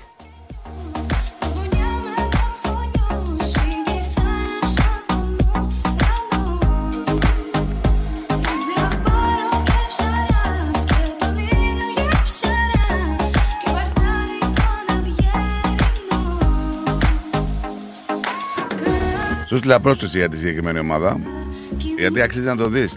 Για να καταλάβουμε τι τραβάνε οι άνθρωποι του λιμενικού και της, του πολεμικού ναυτικού στα σύνορα με τους Τούρκους. Για το βίντεο λες για το χθεσινό; Ποιο; Αυτό με την ε, ακτεωρότη τουρκική που προσπάθησε να βυθίσει. Και οι άλλοι τι κάνουν οι δικοί μας; Πυροβολήσαν. Τα είδες, το είδες; Ναι, το είδα, ναι. Το είδα. Και, έλα, έλα τους έλεγε. Εντάξει, παιδί, τι να κάνουν και αυτοί εκεί. Δεν δεν θα, δεν θα πυροβολήσουν. Εντάξει, κάποια στιγμή δηλαδή, εγώ είμαι υπέρ αυτής της κατάστασης. Είδες όμως, είδες όμως ε, που, σε, σε τι λεπτομέρεια μπορεί να ξεκινήσει κάτι. Έτσι. Εννοείται. Δηλαδή τώρα άμα φοβηθεί ο άνθρωπος ε, που είναι μέσα στο ελληνικό σκάφος και πυροβολήσει και σκοτώσει ξέρω εγώ, τους χειριστές ε, του ταχυπλώου του τουρκικού ε, θα υπάρχει θέμα μεγάλο έτσι.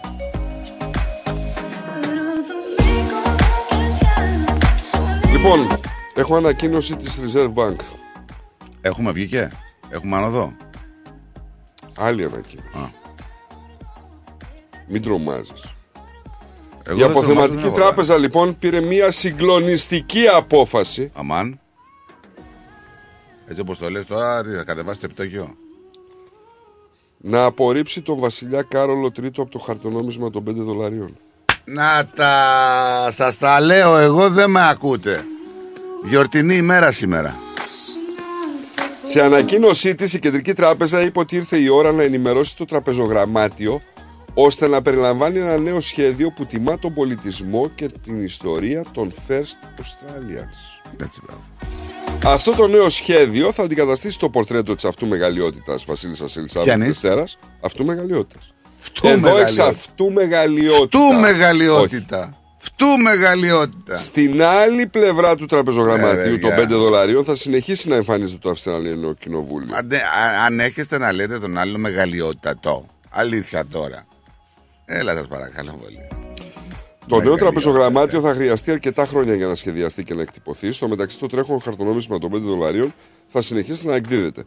Θα μπορεί να χρησιμοποιηθεί ακόμη και μετά την έκδοση του νέου τραπεζογραμματίου. Τώρα, ο βασιλεύων μονάρχης εμφανίζεται παραδοσιακά στη χαμηλότερη ονομαστική αξία του Αυστραλιανού τραπεζογραμματιού. Από το 95 τα χαρτονομίσματα των 5 δολαρίων φέρνουν το πορτρέτο της Βασίλισσας σε ηλικία 58 ετών. Ναι. Τώρα τι θα φέρουν, δεν ξέρουν ακόμα. Είπαμε τι. Ε, πω κάτι με Το πολιτισμό. Fair Australian. Α, τι Το θα είναι. original. Μπράβο. Αυτό θέλουμε κι εμείς. Α, το θέλουμε. Πέρυσι ο βοηθός ε, του Ταμεία είπε ότι δεν ήταν δεδομένο ότι ο βασιλιάς Κάρολος θα αντικαθιστούσε αυτόματα τη μητέρα του στο χαρτονόμισμα. Η απόφαση λέει να συμπεριληφθεί το πρόσωπο της βασίλισσας στο χαρτονόμισμα των 5 δολαρίων αφορούσε προσωπικά την ίδια παρά για το καθεστώς του μονάρχη έτσι ώστε η μετάβαση να μην είναι αυτόματη, είπε τότε. Έτσι. Η ίδια τα αποφάσισε δηλαδή. Ε, θα βάλω τη φάτσα μου. Ε, με το έτσι θέλω. Ε, Ναι, αλλά και εμείς το δεχτήκαμε, ρε φίλε. Δεν είναι τι θες εσύ, είναι τι θέλω εγώ. Άμα- Άμα το δέχομαι εγώ, τι να κάνω; Γιατί μα μπορείς να πεις όχι. Μα εδώ η πλειοψηφία, ρε, εσύ, αφού το Μπορείς να υποστηρίζει πεις αυτό το όχι. πράγμα. Η πλειοψηφία το Ε, υποστηρίζει. ήρθε η Βασίλισσα το 56, πότε ήρθε το 1810. Ζούσε και τότε αυτή. Και είπε θα βάλετε πάνω Και στο ακόμα χαρτονόμισμα. εσύ, δεν ναι, καταλαβαίνω θα τι βάλετε λες. πάνω στο χαρτονόμισμα την ε, αρχοντομουτσουνάρα μου. Τι θα λέγανε, όχι δεν τη βάζουμε. Άσε. Λοιπόν, θέλουμε 100 ευρώ με την ε, μούρη του Τέος επάνω. Θα κάνω αίτηση για εκατοστάρικο ευρώ, 100 ευρώ με τη μούρη του, του, του Τέος.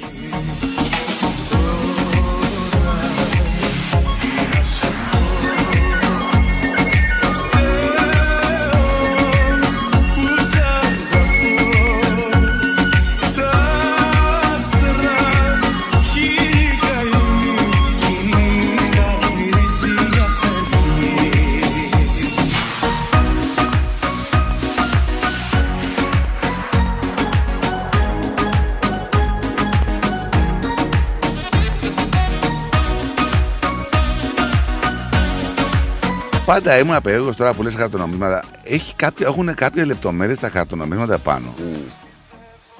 Που δεν τις μεταφράζουμε ε, για πολλά χρόνια. Δηλαδή ξαφνικά μας έρχεται, έχει βγαίνει κάποιος και λέει το βλέπετε αυτό εκεί, εκεί που είναι λίγο έτσι, λίγο Εντάξει, είναι, το συνδυάζουμε κιόλας. Γιατί πολλές από αυτές τις λεπτομέρειες δεν υπήρχαν τότε. Θα μου πεις βέβαια, εντάξει, εξωγήινοι κυβερνάνε, το ξέρουμε αυτό. Αλλά ναι. Την κυβερνάνε εξωγήινοι.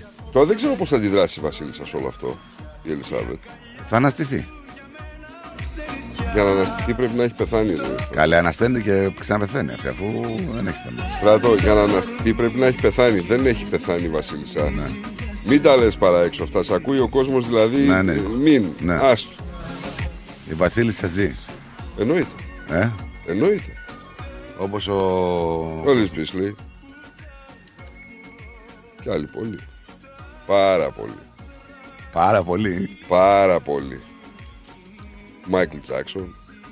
Λες γι' αυτό να βγήκε το τραγούδι τότε που ακούγαμε ένα τραγούδι τότε που ήταν της εποχής μου τότε είχε βγει και ήταν ε, αυτό το τραγούδι το θυμάσαι James Brown is dead.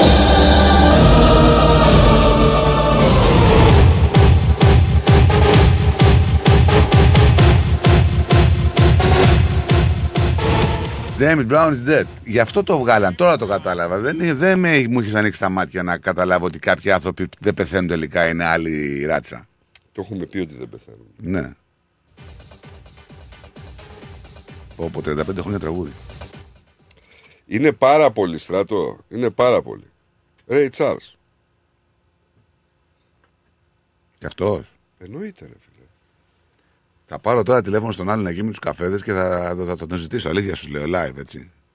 Γιατί είναι πολύ Πάρε και ρώτα, αγόρι μου. Τεκμηριωμένο. Τα λέει και τεκμηριωμένο ο άτιμος. Πάρε και ρώτα. Πάρε και ρώτα. Δεν χρειάζεται να αναφέρεις το όνομά του. Πάρε και ρώτα. Ο άνθρωπος είναι γνώστης, δεν Ναι. είναι. Ναι, Νίκο, ναι. Μόνος κι απόψε μέσα σε όνειρα Έλα ρε Νικόλα τώρα συνέχεια. Τι είναι αυτό τώρα. Και ωραίος καφές και ωραίο. Δεν είναι τίποτα. δεν είναι. Τι είναι; Δεν, τύπου υποψία είναι αυτό τώρα. Τι είναι αυτό τώρα; Τι υποψία. Κάτι είναι όμως. Αυτό δεν είναι δίαιτα, αυτό είναι Τι είναι τιμωρία. αυτό; Αυτό είναι πίτσα. Σπιτική, κομμένη τετραγωνάκι. Το πράσινο τι είναι; Ε, είναι πίτσα με σπανάκι. Τι είναι; Πίτσα με σπανάκι. Ε, τρως πολλές φορές η πίτσα με σπανάκι. Εγώ προσωπικά δεν την προτιμώ, αλλά έχει πολύ Υπάρχει κόσμο. πίτσα με σπανάκι; Ναι, βέβαια. Όχι Παναγία. Είναι οι vegan πίτσες αυτές.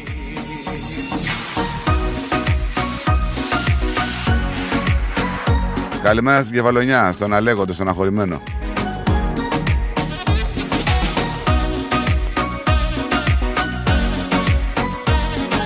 Οι άλλοι ήταν και οι δύο, όπως τους είδα σε εικόνα, ξέρεις τι μου θυμήσανε. Δεν Καλή πιάνουνε, Παρασκευή. δεν πιάνουνε κάτι τσιγκάνους, κάτι γύφτους ρε, Ναι. που τους έχει ασφάλεια να πούμε και τους έχει πάρει τα κορδόνια και τα τέτοια και είναι έτσι. Στις φωτογραφίες, κάπως έτσι ήταν. ρε. Πω, πω. Λυπήθηκα. Μετά θυμήθηκα ότι στα Αθηνέζη και δεν...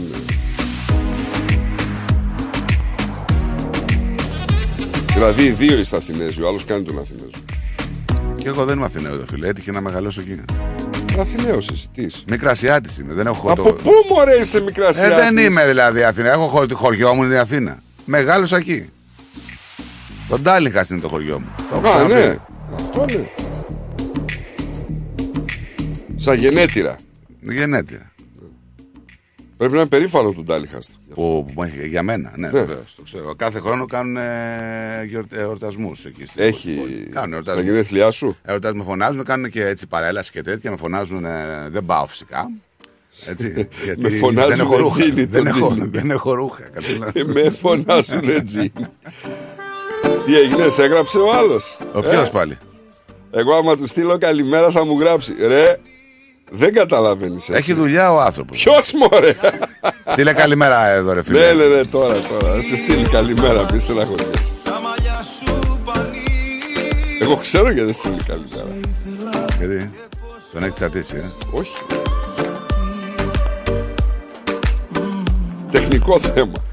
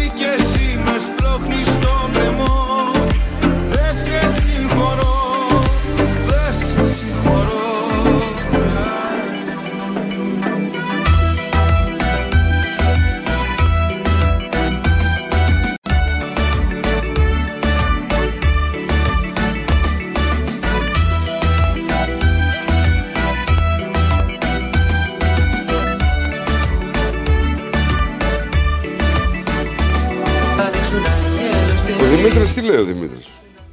Ο Δημήτρης έχει δικό, έχει στείλει ο Δημήτρης. Έχει δικό. Καλημέρα, φίλοι μου λέει. Α, όχι, είναι παλιό αυτό, συγγνώμη. Καλημέρα φιλαράκια μου. Εγώ έχω κάνει και το κουμάντο μου με τα καραμάκια.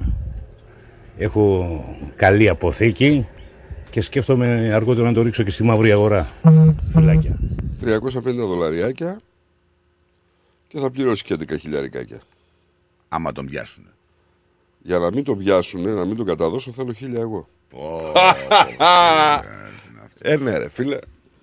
Έχεις εσύ πλαστικά καλαμάκια; Εγώ όχι τίποτα, μόνο χάρτη. Δύο χιλιάρικα από σένα λόγω της εταιρείας. Λίγο πάμε σε διάλειμμα και γυρνάμε. The Greek Breakfast Show. Η Big Stage Entertainment ήρθε για να αντίσει τις νύχτες της Αυστραλίας με τα πιο αξέχαστα ελληνικά live events. Να χάνει καρδιές σαν Μάκης Χριστοδουλόπουλος, Australia Tour 2023. Ο άρχοντας του λαϊκού τραγουδιού έρχεται στην Αυστραλία με την ορχήστρα του, τον εγγονό του Μάκη Τζούνιορ και τον Παναγιώτη Πλακιά στο κλαρίνο. Σάββατο 11 Φεβρουαρίου, Σίδνεϊ, στο Φεγγάρια, 325 Berwood Road, στο Μπέλμορ. όνειρα και όνειρα Σάββατο 18 Φεβρουαρίου, Μελβούρνη, στο Ναύπακτο House, Ross Street, στο Heatherton. Μάκης Χριστοδουλόπουλος, Australia Tour 2023. Κλείστε εισιτήρια στα 0422 303 882, στο 0409 386 539 και στο 0413 865 162. Βρείτε μας στα social media Big Stage Entertainment και μάθετε περισσότερα. Χορηγός επικοινωνίας Ρυθμός Radio. Είσαι έτοιμος να ικανοποιήσεις και τις πιο απαιτητικές ανάγκες σου. Τότε είσαι έτοιμος για Cars of Melbourne.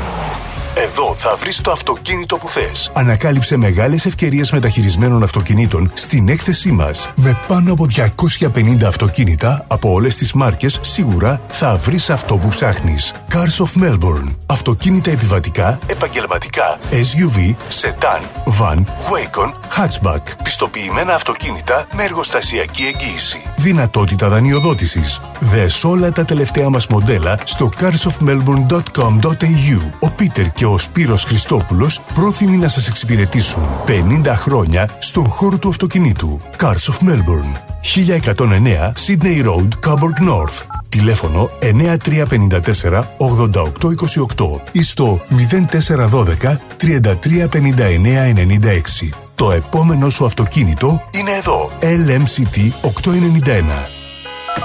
Έλα Μαρία, τι κάνεις, σου έχω νέα. Α, για πες. Η Κατερίνα από δίπλα θα στείλει και αυτή τον Νικολάκη της στο παιδεία Greek School. Να σου πω την αλήθεια, σκέφτομαι και εγώ να στείλω την Ανούλα, αλλά δεν ξέρω και πολλά πράγματα. Θα σου πω εγώ που ξέρω, μιας και τα τρία τελευταία χρόνια στέλνω το Σπύρο εκεί. Έχουν μικρά τμήματα, Έλληνες δασκάλους με διακρίσεις, χρησιμοποιούν ελληνικές εκπαιδευτικές εφαρμογές και virtual reality που τρελαίνονται τα πιτσιρίκια. Κάνουν και εκδρομές συχνά. Α, τι καλά. Και επειδή ξέρω ότι στην Ανούλα σου αρέσουν και οι χοροί, κάνουν και μαθήματα ελληνικών παραδοσιακών χωρών. Καλά. Τώρα με έπεισες. Όχι, τώρα θα σε πείσω. Επειδή ακούς ρυθμό, έχεις και 10% έκπτωση. Δεν το πιστεύω. Πού μπορώ να κάνω εγγραφή; Στο 03 90 28 2088 ή online στο pediagreekschool.org.au Παιδεία Greek School Clayton South. Μαθαίνουμε ελληνικά διασκεδάζοντας. Παιδεία Greek School. Οι εγγραφές ξεκίνησαν. Τώρα στο Παιδεία Greek School μαθαίνουμε και μοντέρνο χορό με το θρηλυκό Άλκη Μάναση από το Dance with Alkis. Ήρθε η ώρα να αγοράσεις το σπίτι των ονείρων σου. Ψάχνεις για νέο επαγγελματικό χώρο; Ενδιαφέρεσαι να πουλήσεις το σπίτι σου χωρίς να βγεις χαμένος; Όποιες και αν είναι οι κτηματομεσητικές σας ανάγκες, η επιλογή είναι μία. O'Brien Real Estate. Τα μεσητικά γραφεία της O'Brien Real Estate βρίσκονται σε 32 τοποθεσίες σε Μελβούρνη και Phillip Island, παρέχοντας κτηματομεσητικές υπηρεσίες σε ιδιώτες και επαγγελματίες για την άμεση έβρεση κατοικίας, επαγγελματικής στέγης, οικοπαίδων, καθώς και για πώληση ακινήτων. Η δυναμική ομάδα της O'Brien Real Estate, με πολύ καλή γνώση της κτηματαγοράς, αναλύει τις ανάγκες του μισθωτή ή επενδυτή. Βρίσκεται δίπλα του με συνέπεια, υπευθυνότητα, φιλική εξυπηρέτηση και επιδιώκει το καλύτερο αποτέλεσμα. Στην O'Brien Real Estate μιλάμε ελληνικά. Για περισσότερες πληροφορίες επισκεφτείτε το o'brienrealestate.com.au ή καλέστε στο 0409 708 000. O'Brien Real Estate. Ένα βήμα πιο κοντά στο όνειρο. Ακολούθησέ μας παντού σε Instagram, Facebook και YouTube. Ρυθμός Radio. Καλά νέα. Έχουμε. Νέα της παροικίας. Έχουμε. Συνεντεύξεις. Έχουμε. Έχουμε. Αφιερώματα. Και από αυτό έχουμε. Συν της άλλης. Ευάγγελος Πλοκαμάκης, Μάθιο Ιγκλέζος και Χαρά Κογιόνι στην παρέα σου κάθε Πέμπτη στις 7 το απόγευμα. Θα πούμε πολλά συν της άλλης. Συντονιστείτε.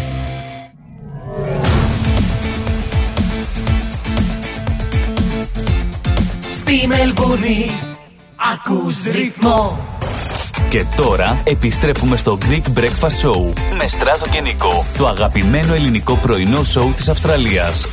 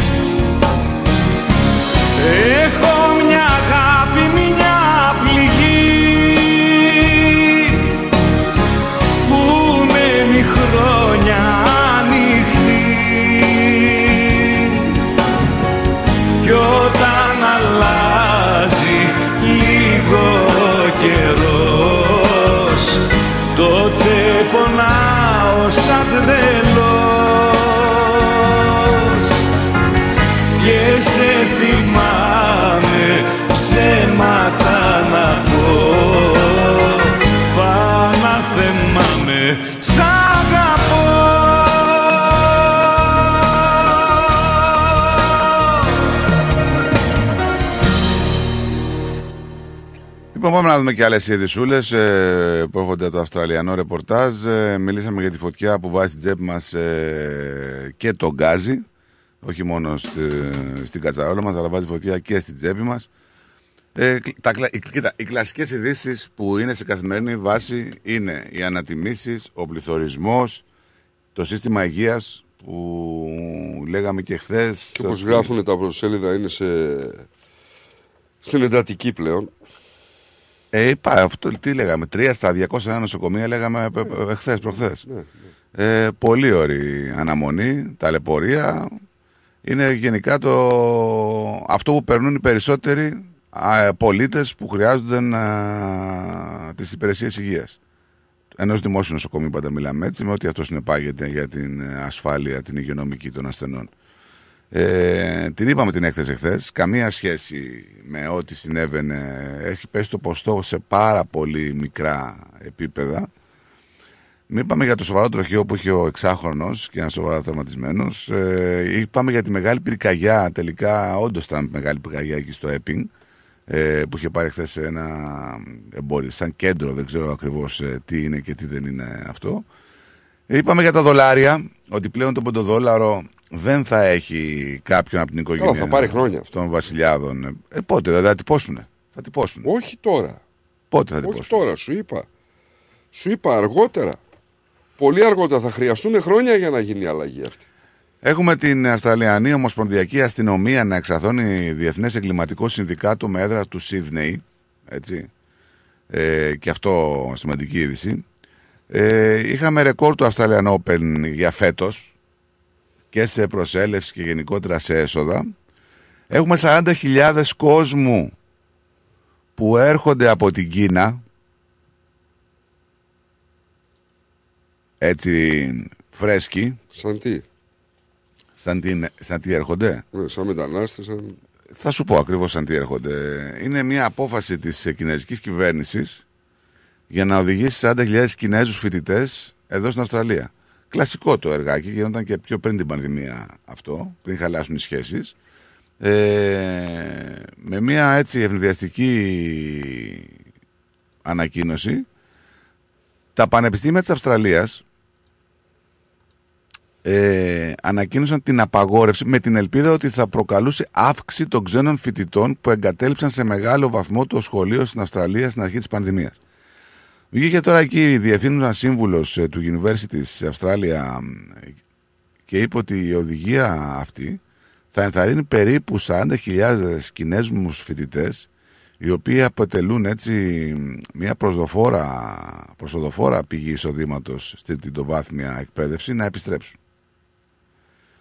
Όμως με ένα νέο έτσι πανεπιστημιακό, πανεπιστημιακό εξάμεινο που ξεκίνησε πριν από λίγες εβδομάδες προειδοποίησε ότι θα υπάρχουν κάποια εμπόδια στο να φιλοξενήσει αυτούς τους νέους ανθρώπους της καινούργιας αφήξης.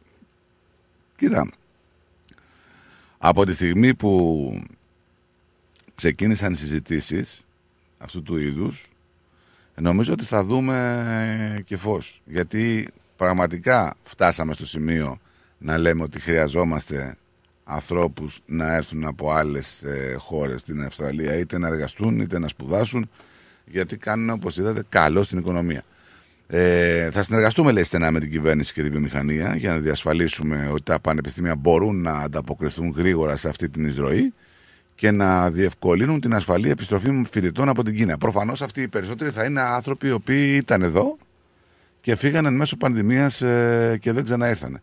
Άρα, ρε φίλε, αυτό τώρα. Δηλαδή, σταμάτησες τις σπουδές σου, ξέρω εγώ, 23 χρονών, θα έρθεις να τις συνεχίσεις 27. Γιατί. Ε, τώρα δηλαδή 4 Έχει χρόνια. περιορισμό οι σπουδές. Δεν σου πω εγώ ότι έχει περιορισμό του. Αλλά πε, περιμένεις δηλαδή να περάσουν 4-5 χρόνια για να ξαναέρθει, να ξαναφύγεις δηλαδή τη χώρα. Μα σου. άμα δεν ευνοούν συνθήκες, κάτσε ρε φίλε. Αυτοί είναι οι Κινέζοι. Άμα φύγανε και πήγανε στην Κίνα και στην Κίνα είχαν. Εκεί πέρα τους επιβάλλανε πράγματα διαφορετικά από ό,τι έχουν επιβληθεί στις άλλες χώρες όπως γνωρίζουν. Τους απαγόρευε. Τους απαγόρευσε. Υπή- Υπήρχε απαγόρευση να πάνε να σπουδάσουν σε, σε- στο εξωτερικό. Τα στην βλέπεις; Κίνα. Έτσι. Ανακοίνωσε τώρα ότι μπορείτε να επιστρέψετε σε, αυτές, τις- σε αυτά τα πανεπιστήμια εάν επιθυμείτε και να συνεχίσετε τις σπουδές σας. Φυσικά αυτοί δεν κάνουν τίποτα τυχαίο, έτσι. Εγώ έχω έναν Κινέζο φοιτητή ο οποίος που μένει, Όχι, τίποτα δεν ο κάνουν. οποίος τα πληρώνει όλα το κινέζικο κράτος. Κοίταξε, Σπίτια, και, όχι, και όχι μόνο. Και όχι πανεπιστήμια μόνο. και όλα. Ε, έχουμε ξαναπεί ότι αυτοί οι άνθρωποι εκεί πέρα είναι. Καταρχήν είναι πρωταθλητές των δισεκατομμυριούχων, έτσι. Αν θα το δεις, ε, άκουγα τις προάλλες, ας πούμε, ότι οι δισεκατομμυριούχοι Κινέζοι μετριώνται σε κάποια εκατομμύρια. Μην ξεχνάμε ότι ο πληθυσμός τους είναι δισεκατομμύριο και οπότε καταλαβαίνεις ότι πολλοί άνθρωποι από αυτούς έχουν χρήματα να ξοδέψουν και να έρθουν εδώ. Κοίτα, εγώ να σου πω ότι η εκπαίδευση στην Αυστραλία για το 2021 θα σου πω είναι η πέμπτη μεγαλύτερη, αν το πω, εξαγωγή της Αυστραλίας. Έτσι. Είναι σχεδόν εξίσου πολύτιμη με το χρυσό, χρυσό.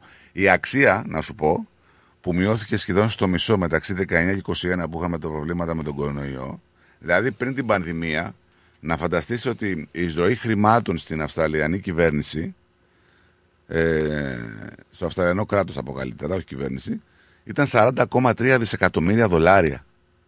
Αυτή έπεσε στα 22 εκατομμύ- ε, δισεκατομμύρια δολάρια. Το να δουλέψουμε, λέει ξανά, σε αυτή τη θέση που είχαμε μείνει πριν από την πανδημία είναι προς συμφέρον και των πανεπιστημίων και του έθνους μας, είπε Μα η κυρία ιδιαίτερα Τζάξου. των πανεπιστημίων, ναι, και, και βέβαια. Είχα ακούσει, ας πούμε, ότι τα πανεπιστήμια είχαν κάνει και ιδιαίτερες εκπτώσεις σε πάρα πολλά πράγματα προκειμένου να προσελκύσουν. Είτε για μεταπτυχιακά, είτε για νέες εγγραφές. Και στο λέω από πρώτο χέρι, δηλαδή το γνωρίζω, έχω δει την έκπτωσή τους. Τρομερή έκπτωση. Εκεί που ήταν να πληρώνεις, ας πούμε, κάπου 18 χιλιάρικα το, το ετήσιο σχολικό έτος, είχε πέσει στα 9. Το πανεπιστήμιο. Ναι. Μου δεν λίγα. Όχι, κάνανε εκπτώσεις γιατί Τα 18 όμως είναι λίγα. το πανεπιστημιακό έτος Μμ. τρελάθηκες. Τι, επί- όχι, δεν τρελάθηκα. Πώς είναι λίγα. Ξέρεις πόσα έχει μετά από εκεί; Δεν είναι μόνο τα 18.000 για το πανεπιστημιακό έτος. Έχει πάρα πολλά πράγματα να Δηλαδή, πληρώσεις πόσο από εκεί θέλει μετά. ένα παιδί για να σπουδάσει εδώ στην Αυστραλία, στο πανεπιστήμιο το χρόνο; Στο πανεπιστήμιο το χρόνο περίπου, αν ε, είναι τετραετή η, φύση, η φίτησή του ή πενταετή, ένα κατουστάρι σίγουρα. Το χρόνο. Όχι το χρόνο. Το χρόνο σου λέω, σύνολος. Νίκο, μην με τρελάνεις. Αν είναι τετραετή ή πενταετή η φίτησή του, τα πανεπιστημιακά του μόνο με βιβλία, με οτιδήποτε, είναι περίπου στο κατουστάρικο.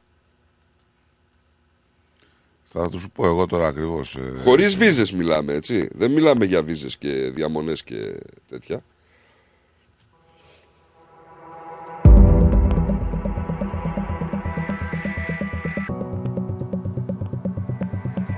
Προχωράμε στα τυφλά Στράτο, να ξέρεις ότι και οι βελόνες στα άχυρα βρίσκονται, έτσι.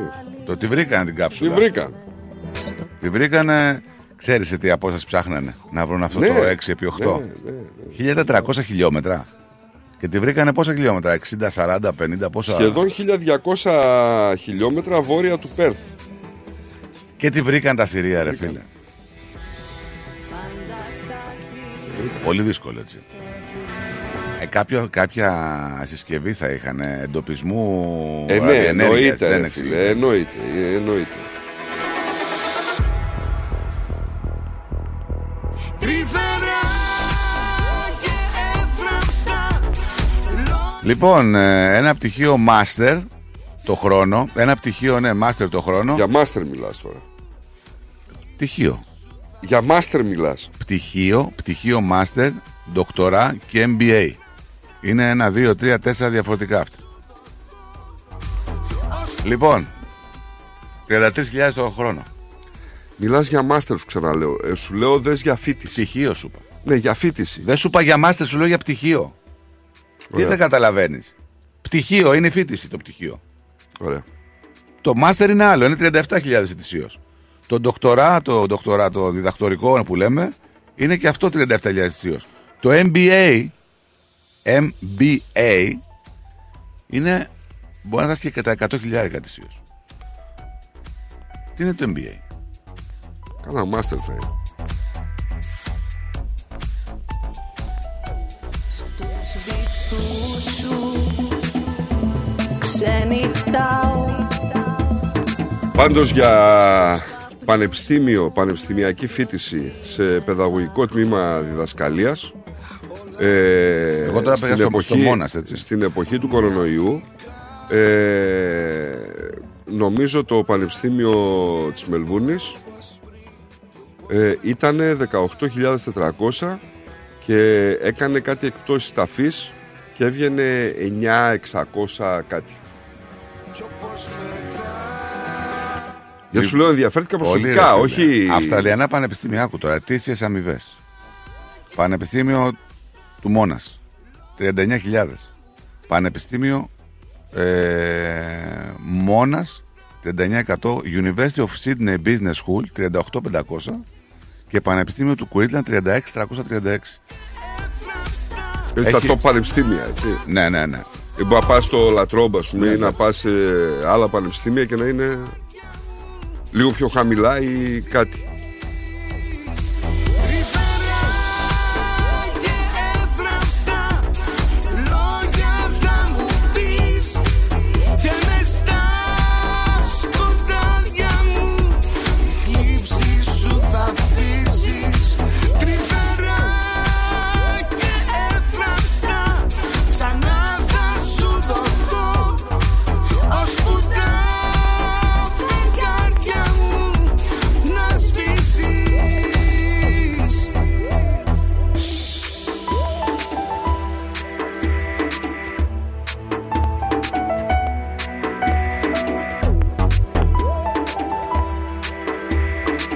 Ξέρω, αλλά μετά τη φετινή χρονιά της, του εορτασμού της ημέρας Αυστραλίας έχουν τεθεί πολλά ερωτηματικά. Πάρα πολλά ερωτηματικά.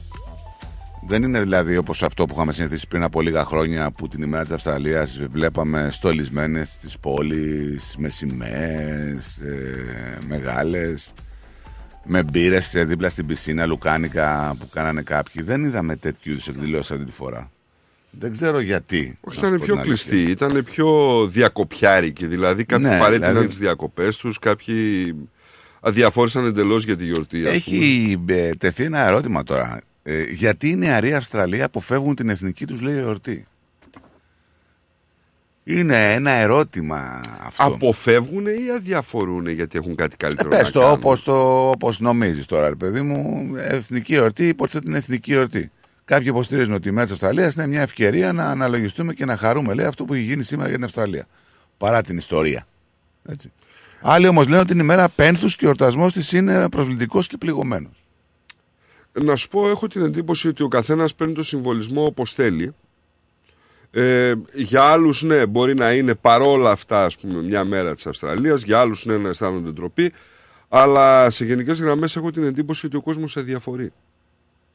Γιατί αν το πάρεις, ας πούμε, ότι όπως ξέρουμε ότι η Αυστραλία είναι μια πολυπολιτισμική χώρα, ε, τώρα να σου πω κάτι, πες μου εσύ πόσοι Έλληνες ή πόσοι Ιταλοί ή πόσοι, ξέρω εγώ, άλλες εθνικότητες δε- δεν έχει να το κάνει όμως. είδανε σαν μέρα της Αυστραλίας Πρόσεξε. και δεν το είδανε σαν απλά μια μέρα Δεν αργίας. έχει να κάνει με τον απλό πολίτη όμως μόνο.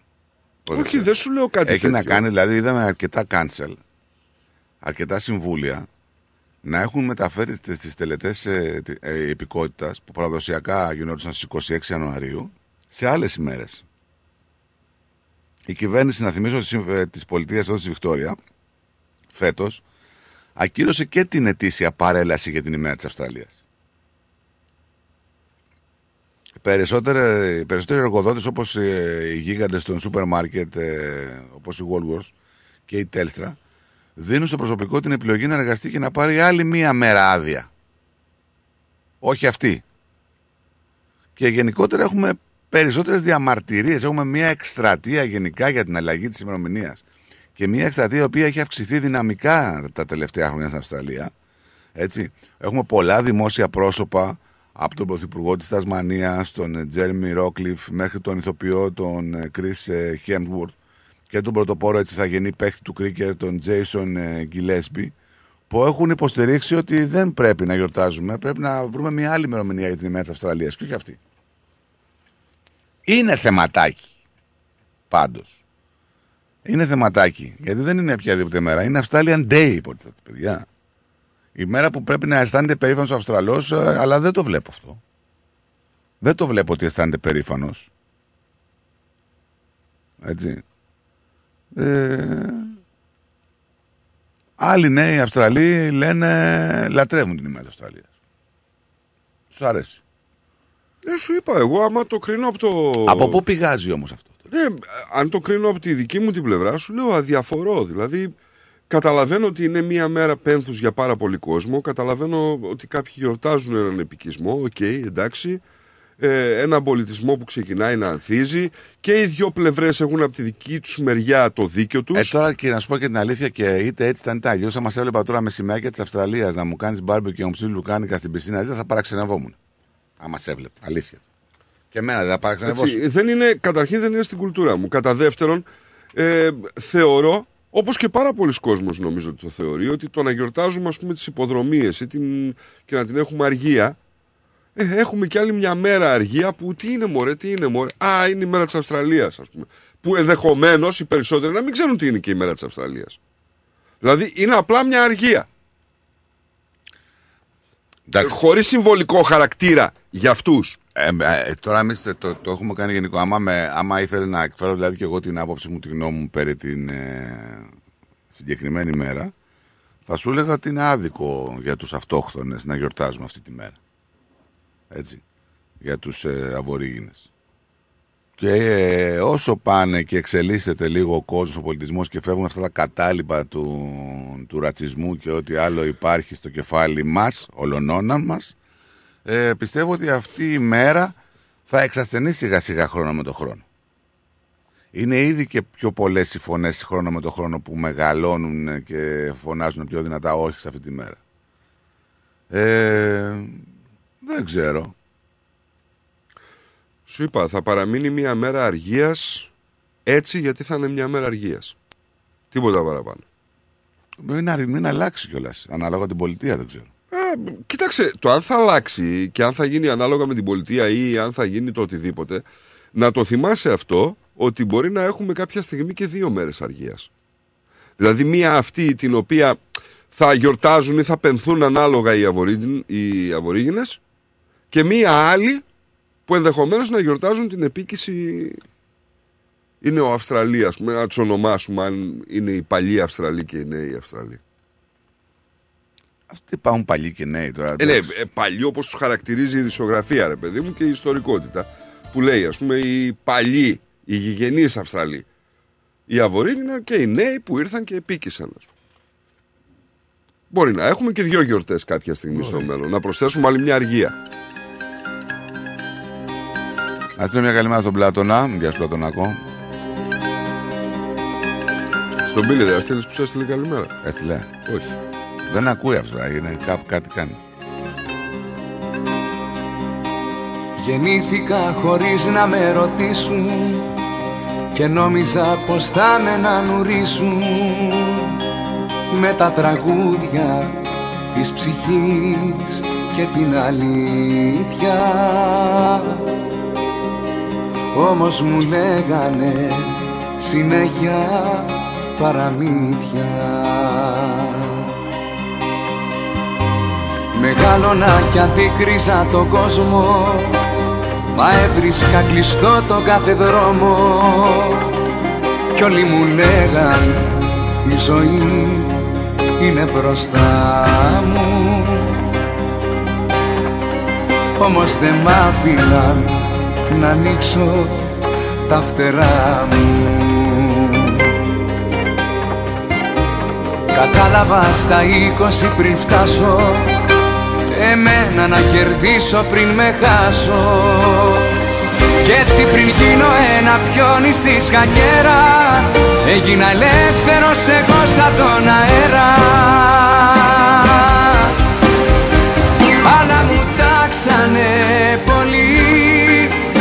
μου δώσανε Όμως με κάναν δυνατό Κι ας με πληγώσαν Λοιπόν, ε, θεματάκι, ο, θεματάκι ωραίο να ανοίξουμε και γραμμούλες. Λοιπόν, ε, 83, 51, 56, 54, 83, 51, 56, 54. Θα θέλαμε έτσι να και από εσά την άποψη σας ε, για πώς βλέπετε την ημέρα της Αυστραλίας. Τη βλέπετε γιορτινή χαρούμενη, τη βλέπετε μουντή και πένθυμη. Ε, πώς αντιλαμβάνεστε. Είτε είστε πολλά χρόνια εδώ, είτε είστε γεννημένοι, είτε είστε πιο φρέσκοι. Θα ήθελα την άποψη δηλαδή πώς αντιλαμβάνεστε την εθνική ημέρα της Αυστραλίας και το πώς θα θέλατε να τη γιορτάζετε ή αν τη γιορτάζατε τη συγκεκριμένη ημερομηνία. Γεννήθηκα χωρίς να με ρωτήσουν Στη φυλακή 83, 51, 56, 54. Θέλα να γίνω το χαμένο ειδωλό τους. Λίγο καλύτερος από τον εαυτό τους. Περνούσανε τα χρόνια μα δεν ζούσα Να βρω τον εαυτό μου προσπαθούσα. Κι έτσι πριν φτάσω στα τριάντα και σαλτάρω Είπα στα χέρια τη ζωή μου εγώ να πάρω. Άλλα μου τάξανε πολύ Κι άλλα μου δώσανε. Όμως με κάναν δυνατό Κι ας με πληγώσανε. Ό,τι αγάπησα πολύ Μου το Μα δεν μου πήραν την ψυχή δεν με νίκησανε. Αλλά μου τάξανε πολύ κι άλλα μου δώσανε. Όμως με κάναν δυνατό κι ας με πληγώσανε. Ότι αγάπησα πολύ μου το στερήσανε. Μα δεν μου πήραν την ψυχή δεν με νίκησανε. Μα δεν μου πήραν την ψυχή δεν με νίκησανε. Διαφημιστικό διάλειμμα και γυρνάμε. The Greek Breakfast Show. Moss Property Consultants. Συμβουλευτική υπηρεσία διαχείρισης ακινήτων. Για να μην έχετε προβλήματα με την ενοικίαση και διαχείριση των ακινήτων σας, η πολυετής πείρα και ο επαγγελματισμός μας εξασφαλίζουν την αξιόπιστη και αποτελεσματική διαχείριση της ακίνητης περιουσίας σας. Αναλαμβάνουμε την επίβλεψη των ακινήτων σας, τη σύνταξη μισθωτικών συμβάσεων, την ίσπραξη των ενοικίων. Φροντίζουμε και διαφυλάσσουμε την ακίνητη περιουσία σας, διασφαλίζουμε τα συμφέροντά σας και διεκπεραιώνουμε με απόλυτη ασφάλεια τις συναλλαγές σας. Moss Property Consultants. Αναλαμβάνουμε εργοστάσια, γραφεία, καταστήματα, οικίες. Εξυπηρετούμε όλες τις περιοχές με υπευθυνότητα και επαγγελματισμό. Τηλέφωνο 9429 4800. 429 Bridge Road, Richmond. Moss Property Consultants. Αξιοπιστία Και ασφάλεια. Για ξύλινες κατασκευές που σε αφήνουν με το στόμα ανοιχτό, Ask Bill. Ξυλουργικές κατασκευές Ask Bill. Ο Bill Genos, με 25 ετή εμπειρία, ασχολείται με τις εφαρμογές ξύλου σε επίπεδο σχεδιασμού και κατασκευής υψηλής αισθητικής και ποιότητας. Αναλαμβάνουμε gazebos, pergolas, decking, landscaping. Ακολουθώντας το στυλ του χώρου και τον χαρακτήρα του ιδιοκτήτη, κάθε προϊόν είναι χειροποίητο. Κατασκευασμένο με υψηλής ποιότητας και αντοχής υλικά και μοναδικό. Ξυλουργικές κατασκευές Ask Bill. Δείτε τις κατασκευές μας στο www.askpavlabill.com.au Τηλέφωνο 0402 055 928 Για οποιαδήποτε ξυλουργική εργασία Ask Bill. Η φροντίδα των ανθρώπων σας είναι σημαντική για εσάς. Για εμάς, η φροντίδα των ανθρώπων σας είναι προτεραιότητα. Grace of Mary and St. Andrews Aged Care. Όλοι οι χώροι μας συνθέτουν ένα εξαιρετικά ευχάριστο περιβάλλον κατάλληλα διαμορφωμένο ώστε οι αγαπημένοι σας να αισθάνονται σαν στο σπίτι τους. Το έμπειρο προσωπικό μας ασχολείται καθημερινά και υπεύθυνα με την καθημερινή φροντίδα των ενίκων σε ατομικές ανάγκες, ιατρική περίθαλψη όσο και την φροντίδα των προσωπικών τους χώρων. Φροντίζουμε να γινόμαστε καλύτεροι μέσα από την καθημερινή μας επαφή με τους αγαπημένους σας μέσα σε ένα ζεστό και οικογενειακό περιβάλλον διατηρώντας παράλληλα την ελληνική κουλτούρα και παράδοση. Grace of Mary and St. Andrews Aged Care. Για περισσότερες πληροφορίες επισκεφτείτε το northerncypriotagedcare.com.au ή καλέστε μας στο 9408 8169. Founded by the community of Cypriots of the northern suburbs of Melbourne. Για τις πιο δύσκολες ώρες σας, είμαστε κοντά σας. Με κατανόηση, συνέπεια και επαγγελματισμό. Όπως απαιτούν οι περιστάσεις. Παναγιώτης Τζιότσης. Orthodox Funeral Services. Τηλέφωνο 03 95 68 58 58. Περισσότερο ελληνικό πρωινό σοου έρχεται αμέσως τώρα. The Greek Breakfast Show με Στράτο και Νικό.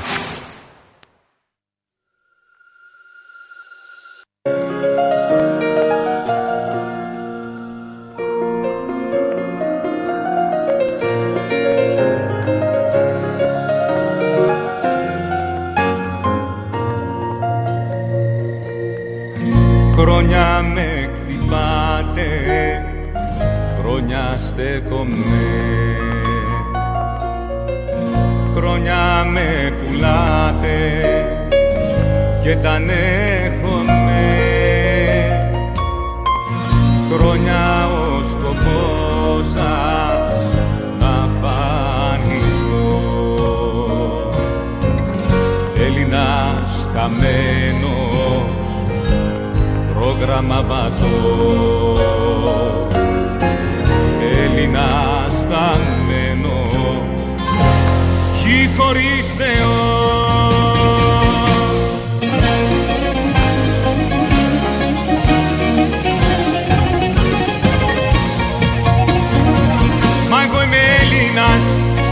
πεθάνω υπήρξα κοντάς στον κόσμο απάνω.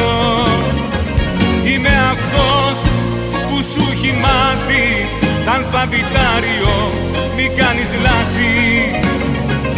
Εγώ σε γέννησα, σε έχω αναθρέψει Κι ό,τι δικό σου μου το έχεις κλέψει. Μα εγώ είμαι Έλληνας, πάντα αντάρτης Άνθρωπος δίκαιος και δημοκράτης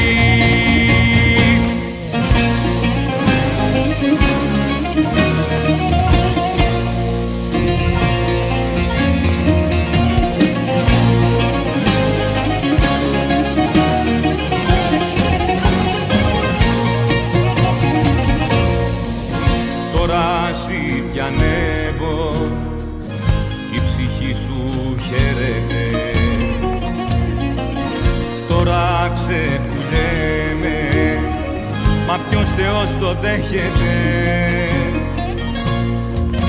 Τώρα μου ζητάτε τα υπάρχον πως και την ψυχή μου που έχω πάνω μου δεν θα μου τα πάρεις ούτε από τον τάφο μου.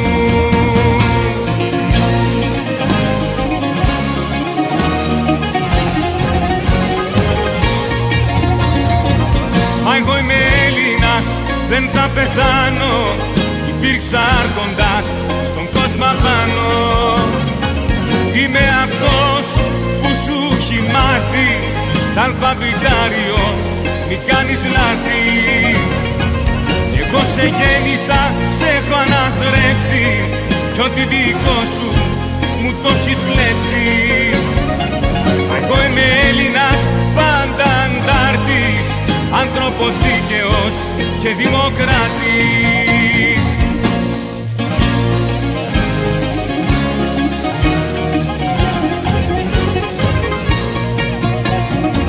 Μα εγώ είμαι Έλληνας ευλογημένος σε επαναστάσεις αναθρεμένος Έχω παλέψει, έχω νικήσει Παιδιά ανήμερα έχω λυγίσει.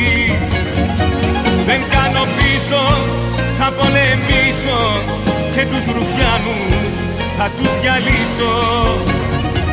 Αυτούς Ελλάδα μου που χρόνια τώρα Τον δρόμο σ' άνοιξαν στην κατηφορά Έτσι. Λοιπόν, Πολύ νότι σήμερα. Τι έγινε εδώ. Τι φλάς έφαγες. πολύ νότι σήμερα. Ναι. Πρώτο τραγούδι. Όχι ρε, άλλα δύο τραγούδια έπαιξε. Εγώ; Ναι. Που, για, που, πού τα είδες; Έτσι νομίζω. Νομίζεις. Καμία σχέση όμως. Ότι με πρώτο τραγούδι έπαιξα νότι σήμερα. Δεν έχω παίξει άλλο. Ε, λοιπόν, πάμε στο φίλο μας τον ε, Στυλίτη. Καλημέρα.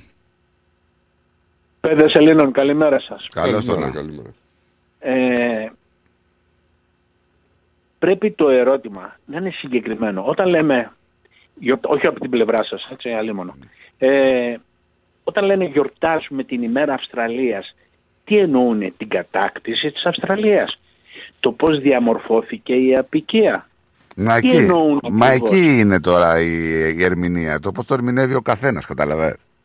Όχι, όχι ο καθένας. Τι εννοούν κυβερνητικά εννοώ. Α, Έτσι κυβερνητικά. Λοιπόν, το SBS έχει, βλέπετε δεν, δεν ασχολείται ο κόσμος, δεν ενδιαφέρει ας πούμε. Το SBS έχει μία σειρά καταπληκτική, οι πόλεμοι της Αυστραλίας, λέγεται The Wars of Australia. Ναι. Το οποίο δείχνει για, τι έγινε με τους μαύρους, τι έγινε στην Τασμάνια κτλ. κτλ. Αυτή είναι η μία από την κατακτητική. Κοίταξε, ε, ουσ- ε, οι Αυστραλοί γιορτάζουν ε, τους πρώτους έτσι, τον πρώτο στόλο που ήρθε στο, στην Αυστραλία, εκεί στο Σίδνεϊ. να- Το γιορτάζουν δηλαδή; Ναι, και την Το ύψωσε Captain- της σημαίας το τους. Captain ε, Cook. της- Ναι, ναι, αυτό, αυτό γιορτάζουν. Που δεν ήταν ο Κάπτερ Κούκ βασικά. Την Αυστραλία την ανακάλυψε ένας Πολωνός, έτσι. Ε, τώρα εντάξει, ναι, πολλά... Δεν την ανακάλυψε ο Κάπτερ Κούκ. Απλώς ο- όταν τσακωθήκαν οι Εγγλέζοι με τους Γάλλους με τις απικίες και τα λοιπά, είπε ο Πάπας, εσείς από εκεί και πέρα και εμείς ε, και οι άλλοι από εκεί και πέρα. Έτσι, τους χώρισε. Έτσι, κα- έτσι έγινε η Αυστραλία. Από την άλλη πλευρά τώρα, ας αφήσουμε την κατάκτηση. Η Αυστραλία για πάρα πολλούς ήταν φτωχομάνα. Τι είναι. Συμφωνείτε; Κάτσε, κάτσε. Ο, πο- πότε; φτωχόμανα, όταν οι δικοί μας και άλλοι, όχι μόνο οι δικοί μας, ειδικά με το δεύτερο, μετά το δεύτερο παγκόσμιο πόλεμο που είχαν μείνει 4,5 εκατομμύρια Αυστραλοί και έπρεπε να μεγαλώσει το κράτος για να αναπτυχθεί. Εντάξει, αρχίσανε να φέρουν ε, ανθρώπους από την Ευρώπη. Κοίταξε, η, η λογική του απικισμού της Αυστραλίας από τους Άγγλους ε, κάποια στιγμή ήταν στέλνανε ότι λοιπό φυλακόβιους, παραβατικούς, ε, Ναι, μιλάει πόρνες. για μετά από αυτό, μιλάει για μετά τον πόλεμο. Μάλλον για τους μετανάστες των πέντε λιρών λέτε εσείς, έτσι; Ναι, ναι, ναι, γι' αυτό, παιδιά. Μπράβο, Κοιτάξτε, μην παρεξηγηθούμε κιόλας. Τους άσχημους τους στέλνανε εδώ και τα λοιπά και τα λοιπά. Α πούμε, Γιάννης Αγιάννης και τα λοιπά. Ήταν Βίκτορ οι περίφημοι μετανάστες των πέντε λιρών που τους βάζαν σε ένα ε, υπερπολιτελές πλοίο, ας πούμε, με ένα ειστήριο πέντε λίρες ε, συμβολικό, το οποίο Ναι. περνούσαν μια πολύ κλειδάτη ζωή μέχρι να φτάσουν εδώ και όταν φτάνανε εδώ, απλά το μόνο που κάνανε ήταν να επιλέξουν γη, απικία. Δηλαδή, απλά τους λέγανε ποιο μέρος θέλεις, αυτό, από πού μέχρι πού, αυτό, πάρτο. Ναι. Τώρα μιλήσω για Αυστραλία. Πολλοί από τους δικούς μας κα- που είχαν κακοπάθει λόγω εμφυλίου, λόγω ε, κακιάς, κακιάς διακυβέρνησης, ε, διάλυσης του, ε, της ε, αγροτικής τάξης στην Ελλάδα κτλ. που ήρθαν εδώ οι άνθρωποι ε, και πολλοί από αυτούς είχαν και μεγάλες οικογένειες. Για, το, Εντάξει, για πότε φτάνει- μιλάς τώρα εσύ. Μιλάω μετά από το δεύτερο παγκόσμιο πόλεμο. Μετά δηλαδή το, ναι, οκ. Ήρθαν οι άνθρωποι εδώ. Ίσ- Ακόμα και για μένα, ο οποίος πήρα τρία πτυχία, η Αυστραλία ήταν ένα πολύ μεγάλο σχολείο. Δηλαδή, αν αυτοί οι άνθρωποι μένανε στο χωριό τους, να το πούμε έτσι, γιατί πρώτα απ' όλα δεν θέλανε εδώ να έρθουν από μεγάλες πόλεις και τα λοιπά. Καταρχήν δεν Μορφωμένοι υπήρχε, δεν υπήρχε η υπηκότητα, εθνικότητα πριν από το 48 στην Αυστραλία. Σωστά, σωστά, σωστά. Δηλαδή Σωστά, νο- δεν ήταν δια- διάβαζα ότι ο νόμος περί εθνικότητας έγινε μετά το 45-48, κάπου εκεί. αν- 48. Ναι. σωστά, σωστά. Λοιπόν, αυτοί οι άνθρωποι λοιπόν εδώ, αλλά το λέω και, για, και από την δικιά μου την άποψη, έτσι, ε, ήταν ένα πολύ μεγάλο σχολείο. Η Αυστραλία τους έμαθε πάρα πολλά πράγματα, μας έμαθε πάρα πολλά πράγματα, τα οποία αν μέναμε στην πατρίδα μας, ειδικά αυτοί που ήταν σε περιορισμένες ε, περιοχές, επαρχιακές περιοχές της Ελλάδος, δεν θα τα ξέρανε, δεν τα είχαν δει ποτέ τους. Εδώ τώρα ήρθανε και μην ξεχνάτε ότι οι πρώτοι Έλληνες που ήρθαν εδώ και πήραν αυτοκίνητο παίρνουν αυτά τα μεγάλα. Ε, και όσο πιο κοντή ήταν, τόσο μεγαλύτερο ήταν το αυτοκίνητο. Λοιπόν, ένα μεγάλο σχολείο. Τώρα αυτό, τώρα, αυτά είναι τα κριτήρια. Τι παίρνουμε τώρα, την κατάκτηση, την Αυστραλία σαν ένα λαμπρό άστρο που οι άνθρωποι ήρθαν και ανάπτυξαν και έμαθαν και ήταν σχολείο δηλαδή. Γι' ένα αυτό, σου, μεγάλο λέω- γι' αυτό σου είπα στην αρχή, το θέμα είναι η, με- η μέρα της Αυστραλίας μέσα από την, την πάροδο των χρόνων έχει λίγο διαφοροποιηθεί από ό,τι ξεκίνησε δηλαδή για τον πρώτο στόλο που ήρθε. Μετά ήταν, είναι κομμάτια-κομμάτια δηλαδή. Άμα τα ανατρέξεις και τα διαβάσεις Δηλαδή Ναι, ναι. Έχουν αλλάξει και Ναι. φτάσαμε στο, στο, στο τώρα μετά από τόσα χρόνια που πάλι Ναι. έχουμε μια δημόσια συζήτηση που οι ορισμένοι Αυστραλοί θεωρούν ε, αυτή την ημέρα ως ε, σύμβολο αρνητικών επιπτώσεων ε, στον πολιτισμό που υπήρχε εδώ πέρα. Ναι, Εσένα ναι, η αλλά- γνώμη σου ποια είναι; Εγώ ήθελα να μου πεις, δεν θέλω να κάνουμε ιστορία, θέλω να μου πεις τη γνώμη σου για την ημέρα της Αυστραλίας. δεν έχουν καθορίσει τι γιορτάζουν ακριβώς. Δεν έχουν καθορίσει τίποτα. Καταλάβατε τι θέλω να πω; Ναι. Δηλαδή, πώς θα τα λάβουμε όλα αυτά μαζί υπόψη; Πρώτα απ' όλα, οι Έλληνες και οι Ιταλοί, οι πρώτοι που ήταν εδώ πριν το Δεύτερο Παγκόσμιο Πόλεμο, τους είχαν μόνο στους αγρούς και αν κάποιος επιχειρηματίας προσελάμβανε τους αγρούς, κόβανε δέντρα κτλ. Εάν κάποιος προσελάμβανε Έλληνα ή Ιταλό, του κόβανε οι Εγγλέζοι τη σχέση του με την τράπεζα. Του κλείνανε το εργοστάσιο δηλαδή. Ήταν μόνο εκτός πόλεως. Αυτά τα άκουσα από αυστραλίζικο κανάλι ας πούμε, και τα ξέρω. Είναι σύνθετο. Υπάρχει, Είναι υπάρχει Αυστραλιανός ε, έτσι, εθνικισμός. Ε, Βέβαια, υπάρχει. Βέβαια, είχαμε Κοιτάξτε και να δείτε, από τη εξόδου. στιγμή που πηγαίνουν σχολείο, εντάξει, τους το εμφυσούν αυτό το συνέστημα ότι όλοι οι πολίτες είναι ίσοι μεταξύ τους, η δικαιοσύνη είναι για όλους, το οποίο είναι βέβαια παραμύθι της χαλιμάς, εντάξει, να μην το συζητάμε αυτό, ότι είμαστε ελεύθεροι, Σίγουρα ρε παιδί μου, αλλά έχουμε φύγει δηλαδή από αυτή την κουλτούρα και την ταυτότητα της Βρετανίας. Ε, ε, έχουμε ξεχωριστή κουλτούρα σαν Αυστραλή. Αυτό ε, εγώ δεν μπορώ να καταλάβω. Ε, Τώρα να πούμε την πύρα, να πούμε... Αλλά η Αυστραλία γενικώς, σαν παράδοση από ό,τι ξέρω, ε, είναι πιο καλοκάγαθη και τα λοιπά. Καλύτερη είναι οι Νεοζηλανδοί. Ναι. Ακόμα καλύτερη. Σαν χαρακτήρες εννοώ, έτσι. Με, το, με τη συναλλαγή. Τώρα εσείς έχετε και, είσαστε και επαγγελματίες, ξέρετε ίσως καλύτερα και, και περισσότερα χρόνια από μένα. Τι περισσότερο. Ξέρετε καλύτερα. Δεν έχει να κάνει Αλλά αυτό. έχουν μια αυτή νοοτροπία. Είναι, πιο, είναι φιλική, είναι πράγματι χάρη χέρι σταμάτη. Θυμάμαι παλιά. Έτσι και σταμάταγε με το αυτοκίνητο, σου σταματούσαν άλλοι δύο από πίσω να σου πούνε τι έπαθες να σε βοηθήσουν.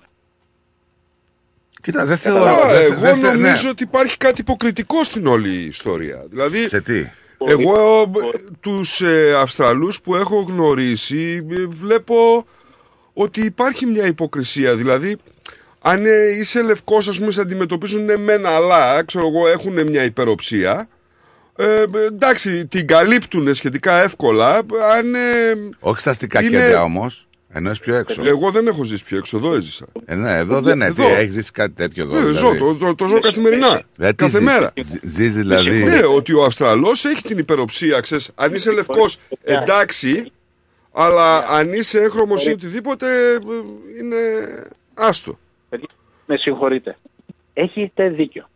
Είναι πράγματι έτσι. Γιατί όμως εμείς φταίμε. Α, δεν ξέρω ποιος φταίει. Δεν, το- δεν έκατσα να το αναλύσω. Θα σας φέρω ένα παράδειγμα. Κάποτε μου δώσαν να πάρω ένα καθηγητή πανεπιστημίου, ήταν η ημέρα των Χριστουγέννων, από τη μέση της πενίνσουλα να τον πάω στο κύριο στο γιο του. Ένας ψηλός Αυστραλός, ε, ε, συνταξιούχος μάλλον ήταν ο άνθρωπος ας πούμε, και επειδή το ένα του πόδι δεν ήταν, το, είχε ε, σκράτς ας πούμε, τον έβαλαν καθίσει δίπλα μου. Στον δρόμο κατάλαβα ότι ήταν ρατσιστής. Έτσι. Ναι. Και συνέχισα και συνέχισα. Λοιπόν, και επειδή εγώ δεν κλείνω το στόμα μου, του λέω αν ήμουν Αυστραλός θα ψήφισα το... Ποια ήταν αυτή που ήταν... Ε, ε, Γκίλαρτ. Όχι η Γκίλαρτ. όχι, όχι η η- Γκίλαρτ, αυτή στο Queensland. που Ναι, ναι, ήταν. ναι, ναι, ναι, ναι, ναι, Η η- Πάλατσουκ. Αυτή είναι. Λοιπόν, λέω θα ψήφισα αυτή και θα διώχνα πρώτα απ' όλα τους Έλληνες εκτός Αυστραλίας. Με κοιτάει με μισό μάτι. Τι λέει τούτος εδώ. Αλλά θα, να πάρουν μαζί τους, του λέω, ό,τι είναι δικό τους. Όχι λεφτά, ούτε σπίτια. Ό,τι είναι δικό τους. Μου λέει, what do you mean? Του λέω να σας πω. 36% από τα αγγλικά είναι ελληνικά. Επίσημα. Ανεπίσημα είναι 75%. Το αλφάβητο δεν είναι λατινικό, είναι ελληνικό, είναι από την Εύβοια. Αυτοί το διαδώσαν στην Ευρώπη. Το αλφάβητο μαζί τους. Να φύγουν να τα πάρουν αυτά και να αφήσουν τους Αυστραλούς χωρίς βιβλία, χωρίς φυσική, χωρίς μαθηματικά, χωρίς γεωμετρία, χωρίς τριγωνομετρία και να σηκωθούν να φύγουν. Να βιάσουν τη χώρα. Και χωρίς γλώσσα. Πήρα 50 δολάρια μπορμπουάρα από αυτόν και άλλα 50 από το γιο του. Ο, το Αυστραλό, αυτό, καθηγητής πανεπιστημίου, έριξε το κεφάλι κάτω και δεν είπε κουβέντα. Τι θα μου έλεγε. Τι θα μου έλεγε; Ναι, έτσι, εντάξει. Καταλαβαίνετε. Ναι, ναι, ναι. Εμείς φταίμε. Στους Εβραίους δεν τα κάνουν αυτά. Γιατί οι Εβραίοι είναι μορφωμένοι. Εμείς φταίμε για αυτά όταν έχουμε τέτοια αντιμετώπιση. Πάω σε γραφείο, ας πούμε, συνήθως πήγαινα παλιά τώρα δεν. Τώρα Αλλά- μεγάλωσα πια. Πάμε λίγο να Τους ολοκληρώσουμε έλεγα, κιόλας γιατί. εγώ- Ναι. Εγώ και επειδή ξέρετε τώρα δεν είναι το discrimination, βάσει νόμου ας πούμε, ξέρεις ε, το ρατσιστικό στοιχείο, με κοιτάνε να ξέρεις να κοιτάνε να με φάνε. Λέω, Julie εγώ, Bishop. well organized Greek, well organized Στο Greek. Queensland. Ε, Τη Τζούλι Μπίσοπ λέτε; Ναι, ναι. Α, εννοείς τη- τη- εδώ, όχι τη- στο Queensland την εθνή, τη- τη- αυτή που έχει το... σου- το... Το, το εθνικό κόμμα. Α, το- όχι ε, την ε, πρωθυπουργό στο Queensland. Εννοείστε αυτή που έχει το One Nation, το που είναι στο κόμμα πρόεδρος; Ναι, ναι, ναι. αυτό. Α, το One Nation, ναι, οκ. Ναι, One Nation, μπράβο. Λοιπόν, καταλάβατε, εμείς φταίμε. Μορφώσου, ενημερώσου και δείξου ποιος είσαι. Έχει πνευματική ανάπτυξη. Να είσαι Χωρίς καλά. πνευματική ανάπτυξη Πώς Να το είστε, διεθνές... να είστε καλά, ρε Στυλίτη, γιατί έχουμε φύγει πολύ από το χρόνο. Σε ευχαριστούμε πάρα πολύ. Ναι, παιδιά, με συγχωρείτε, με συγχωρείτε. Να είστε καλά. Να είσαι Καλή καλά, σας φίλε. μέρα. Να είσαι καλά. Ναι. Στο quiz δεν είναι Πάλατσουκ. Ε, η, η συγκεκριμένη που έλεγε ο φίλος είναι η Τζούλη Μπίσοπ, η οποία έχει και το κόμμα και, έχει, και σηκώνει και πολύ τη φωνή της πολλές φορές. Λοιπόν. Κοίταξε, ε, σου είπα, εγώ στέκομαι μόνο στο γεγονός ότι και μάλιστα τα ίδια λέμε με το στυλίτη, ότι τελικά κανένας δεν ενδιαφέρεται. Γιατί όταν δεν ψάχνεις να βρεις τι γιορτάζεις ακριβώς, δεν ξέρεις τι, τι γιορτάζεις ακριβώς, ε, αυτό σημαίνει.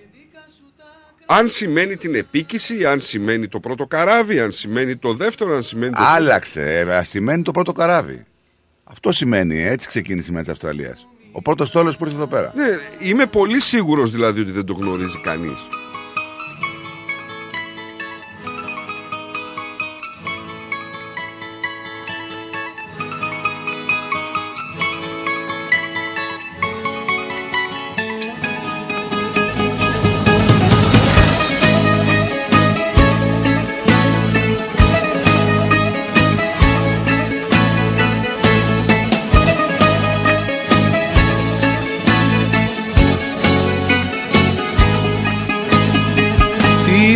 Μου ζητάς, τι μου ξύπνας Για ποια ενθύμια μιλάς. Απ' τη φωτιά δεν θέλω πια να με περνάς. Δεν σ' αγαπώ, δεν μ' αγάπας Με λόγια δεν με ξεγέλας Ξέρω τι θες, μα εκεί που ήσουν να πας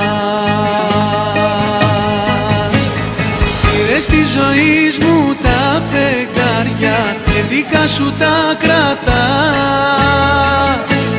Μ' αφήσες να ζω μες στα σκοτάδια για ποια αγάπη μου μιλάς. Πήρες τη ζωή μου τα φεγγάρια και δικά σου τα κρατάς Μ' αφήσες να ζω μες στα σκοτάδια για ποια αγάπη μου μιλάς Ναι, Νίκο, δεν είναι. Με Ναι, μπέρδεψε. πολύ σκάτσο, ναι, ναι, ναι.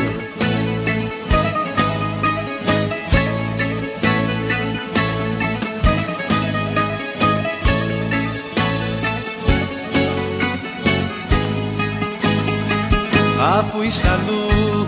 Γιατί γύρνας Γιατί συγγνώμη μου ζήτας Πάνω στα ερήπια της αγάπης μας πατάς. Δεν σ' αγαπώ, δεν μ' αγαπάς. Με λόγια δεν με ξεγέλας Ξέρω τι θες, μα εκεί που ήσουν να Πήρες τη ζωή μου τα φεγγάρια και δικά σου τα κρατάς. Η οποία είναι γερουσιαστής εκεί στο quiz, να που είπε ο φίλος, έτσι. Για, για ποια αγάπη μου μιλάς. Πήρες τη ζωή μου τα φεγγάρια και δικά σου τα κρατάς Λοιπόν, ε, πάμε να δούμε λίγο έτσι, να πάμε μέχρι το Σίδνεϊ, καθώς ε, από ό,τι διαβάζω, είχαμε και δύο πρώην ε, πρωθυπουργούς ε, στην ε, κηδεία του, του ΠΕΛ, του καρδινάλιου ΠΕΛ. Έτσι. Είχαμε- Παρευρέθηκαν τελικά. Εντάξει, κάποιοι το είχαν δηλώσει και από πριν ότι θα παρευρεθούν. Δεν είναι δηλαδή ότι δεν το ξέραμε. Το ξέραμε ότι θα παρευρεθούν. Ήταν και ο πρώην Πρωθυπουργός ο Τζον Χάουαρντ ε, και ο πρώην Πρωθυπουργός ο Τόνι Άμποτ, που ήταν και φίλοι νομίζω με τον Καρδινάλιο Πελ, αν δεν κάνω λάθος. Ε, ε, περιμένουμε έτσι διαμαρτυρίες. Ε, η αστυνομία είναι επί ποδός τώρα. Δεν νομίζω ότι πρέπει να γίνουν. Ε, συνελήφθηκε ένας διαδηλωτής, να σου πω. Δεν νομίζω ότι πρέπει να φτάνουμε σε τέτοια σημεία, δηλαδή, ότι αρμόζουν δηλαδή, στον πολιτισμό να πηγαίνουμε έξω από μια εκκλησία και να διαμαρτυρόμαστε για μια κηδεία. Έτσι. Ίσως για την εψημότητα της κηδείας. Τώρα δεν ξέρω αν είναι και από το μέρος των θυμάτων, ας πούμε, οι οποίοι προφανώς και δεν δικαιώθηκαν. Δεν ξέρω πώς θα αντιδρούσα εγώ δηλαδή. Ε, δεν δικαιώθηκαν. Αυτό λέω. Που δεν δικαιώθηκαν. Δεν υπάρχει προφανώς. Δεν δικαιώθηκαν. Ε, αυτό. Δεν δικαιώθηκαν. Τι; Δεν δικαιώθηκαν οι άνθρωποι αυτοί. Γιατί κατηγορήθηκε για πάρα πολλά εγκλήματα. Και για διάρκεια χρονική των εγκλημάτων που έκανε. Δεν είναι ότι ήταν ένα έγκλημα το οποίο έγινε μία φορά. Ήταν κατά εξακολούθηση. Τώρα επειδή ήταν ε, μεγάλο υψηλόβαθμο στέλεχο στην Καθολική Εκκλησία και στο Βατικανό και δεξί χέρι του Πάπα ε, προφανώς για αυτό το λόγο δεν έπεσε στα μαλακά. Έτσι. Είναι λόγος αυτός. Όχι βέβαια. Δεν Βλέπεις υπάρχει λοιπόν κάποιος ότι λόγος. από τη μεριά των θυμάτων δηλαδή και των συγγενικών τους ε, προσώπων αλλά και των ανθρώπων που ενδεχομένως να γνωρίζουν από πρώτο χέρι θα υπήρχε αυτή η αντιπαράθεση. Και δεν ξέρω, σου- γι' αυτό σου είπα ότι δεν ξέρω αν εγώ ήμουν απαθών αν θα πήγαινα έξω από την εκκλησία ή όχι. Και μια εκκλησία που νομίζω ότι πρώτα αυτός βλαστήμησε με αυτό που έκανε και όχι εγώ που διαμαρτύρομαι για την ταφή του σε δημόσια Ναι, μπορεί να το πεις και έτσι βέβαια. Έτσι δεν είναι. Βέβαια. Ο ίδιος δηλαδή δεν τίμησε το ράσο που φορούσε. Λοιπόν, θα πάμε σε διαφημιστικό διάλειμμα δελτίο ειδήσεων και θα γυρίσουμε πολύ γρήγορα. Μείνετε εδώ, ερχόμαστε. The Greek Breakfast Show. Η Big Stage Entertainment ήρθε για να ντύσει τις νύχτες της Αυστραλίας με τα πιο αξέχαστα ελληνικά live events. Να χάνει οι καρδιές σαν Μάκης Χριστοδουλόπουλος, Australia Tour 2023. Ο άρχοντας του λαϊκού τραγουδιού έρχεται στην Αυστραλία με την ορχήστρα του, τον εγγονό του Μάκη Τζούνιορ και τον Παναγιώτη Πλακιά στο κλαρίνο. Σάββατο 11 Φεβρουαρίου, Σίδνεϊ, στο Φεγγάρια. 325 Bergwood Road, στο Μπέλμορ. όνειρα και όνειρα Σάββατο 18 Φεβρουαρίου, Μελβούρνη, στο Ναύπακτος House. Ρο Street, στο Χέδερτον. Μάκης Χριστοδουλόπουλος, Australia Tour 2023. Κλείστε εισιτήρια στα 0422 303 882 0409 386 539 και στο 0413 865 162. Βρείτε μας στα social media Big Stage Entertainment και μάθετε περισσότερα. Χορηγός επικοινωνίας Ρυθμός Radio. Ρυθμός DAB+. Το σχολείο είναι μια μικρή αλλά πολύ ζωντανή κοινωνία. Γι' αυτό, στο ελληνικό σχολείο ΑΧΕΠΑ, στο Ivanhoe, φροντίζουμε να διαπλάσουμε το χαρακτήρα των παιδιών μας, έτσι ώστε να αντανακλάται το ήθος τους σε όλες τις πτυχές της ζωής τους. Στο ελληνικό σχολείο ΑΧΕΠΑ παρέχουμε διδασκαλία της ελληνικής γλώσσας, σύγχρονο πρόγραμμα διδασκαλίας, αναγνωρισμένο από το Υπουργείο Παιδείας της Βικτόριας. Τυχιούχους δασκάλους, αφοσιωμένους στο καθήκον. Ένα χαρούμενο και ασφαλές οικογενειακό περιβάλλον με χαμηλά δίδακτρα. Διδασκαλία ελληνικών χωρών και θεάτρου. Τραγούδια και άλλες πολιτιστικές δραστηριότητες. Ελληνικό σχολείο ΑΧΕΠΑ στις εγκαταστάσεις του Ivanhoe Girls Grammar. Για πληροφορίες επικοινωνήστε στο 9527 90 53 ή στο 0425 750 273. Website ahepagreekschool.org Όραμά μας είναι να προσφέρουμε ένα ολοκληρωμένο παιδαγωγικό πρόγραμμα ελληνικών σε ένα θετικό, ασφαλές και πολιτισμένο περιβάλλον για τα παιδιά μας. Οι εγγραφές για το 2023 ξεκίνησαν. Τα μαθήματα ξεκινάνε 30 Ιανουαρίου 2023. Καλούμε έμπειρους δασκάλους ενδιαφερόμενοι να διδάξουν στο σχολείο να επικοινωνήσουν με την κυρία Τασία Μάνος στο 0425 750 273 ή να στείλουν αίτηση στο ahepa greek school at ahepa.org.au.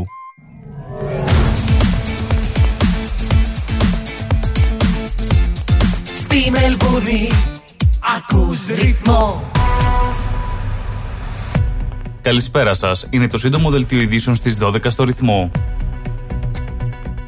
Η Αυστραλή Υπουργός Εξωτερικών Penny Wong, η οποία βρίσκεται για πρώτη φορά στη Βρετανία κατά τη διάρκεια της θητείας της, πραγματοποίησε μια αρκετά μεγάλη σε χρονική διάρκεια ομιλία στο κολέγιο King's College στο Λονδίνο. Η κυρία Wong στάθηκε μεταξύ άλλων στις σχέσεις της Αυστραλίας με τη Μεγάλη Βρετανία, αλλά και το απικιακό παρελθόν των Βρετανών με τις υπόλοιπες χώρες της περιοχής του Ινδουειρηνικού. Όπως είπε, θα πρέπει οι Βρετανοί να αντιμετωπίσουν το παρελθόν απεικιοκρατίας τους στην περιοχή, αναφερόμενοι και στις δικές της προσωπικές εμπειρίες, αλλά και αυτέ της οικογένειάς της, ώστε να δώσει περαιτέρω έμφαση στο συγκεκριμένο ζήτημα. 640.000 νοικοκυριά αντιμετωπίζουν τεράστιο άγχος που σχετίζεται με ζητήματα στέγασης, όπως αναφέρει η ανάλυση της Κοινοτικής Ένωσης Στεγαστικής Βιομηχανίας, γνωστή στα αγγλικά ως Community Housing Industry Association και του Πανεπιστημίου της Νέας Νότιας Ουαλίας, που χρησιμοποίησε στοιχεία από την απογραφή του 2021. Το άγχος αυτό έχει να κάνει με ανεκπλήρωτες στεγαστικές ανάγκες των οικοκυριών, που σημαίνει πως οι άνθρωποι αυτοί είτε ήταν άστεγοι, είτε ζούσαν με μεγάλο αριθμό ατόμων σε κάποιο ακίνητο, είτε εξόδευαν πάνω από το 1 τρίτο του εισοδήματός τους για ενοικείο. Όπως σημειώνει η ανάλυση, οι ανάγκες για στέγαση είναι οι υψηλότερες στις μεγαλού πόλει της χώρας και ιδιαίτερα στο Σίδνεϊ και το Brisbane, αλλά και στην περιφέρεια του Queensland.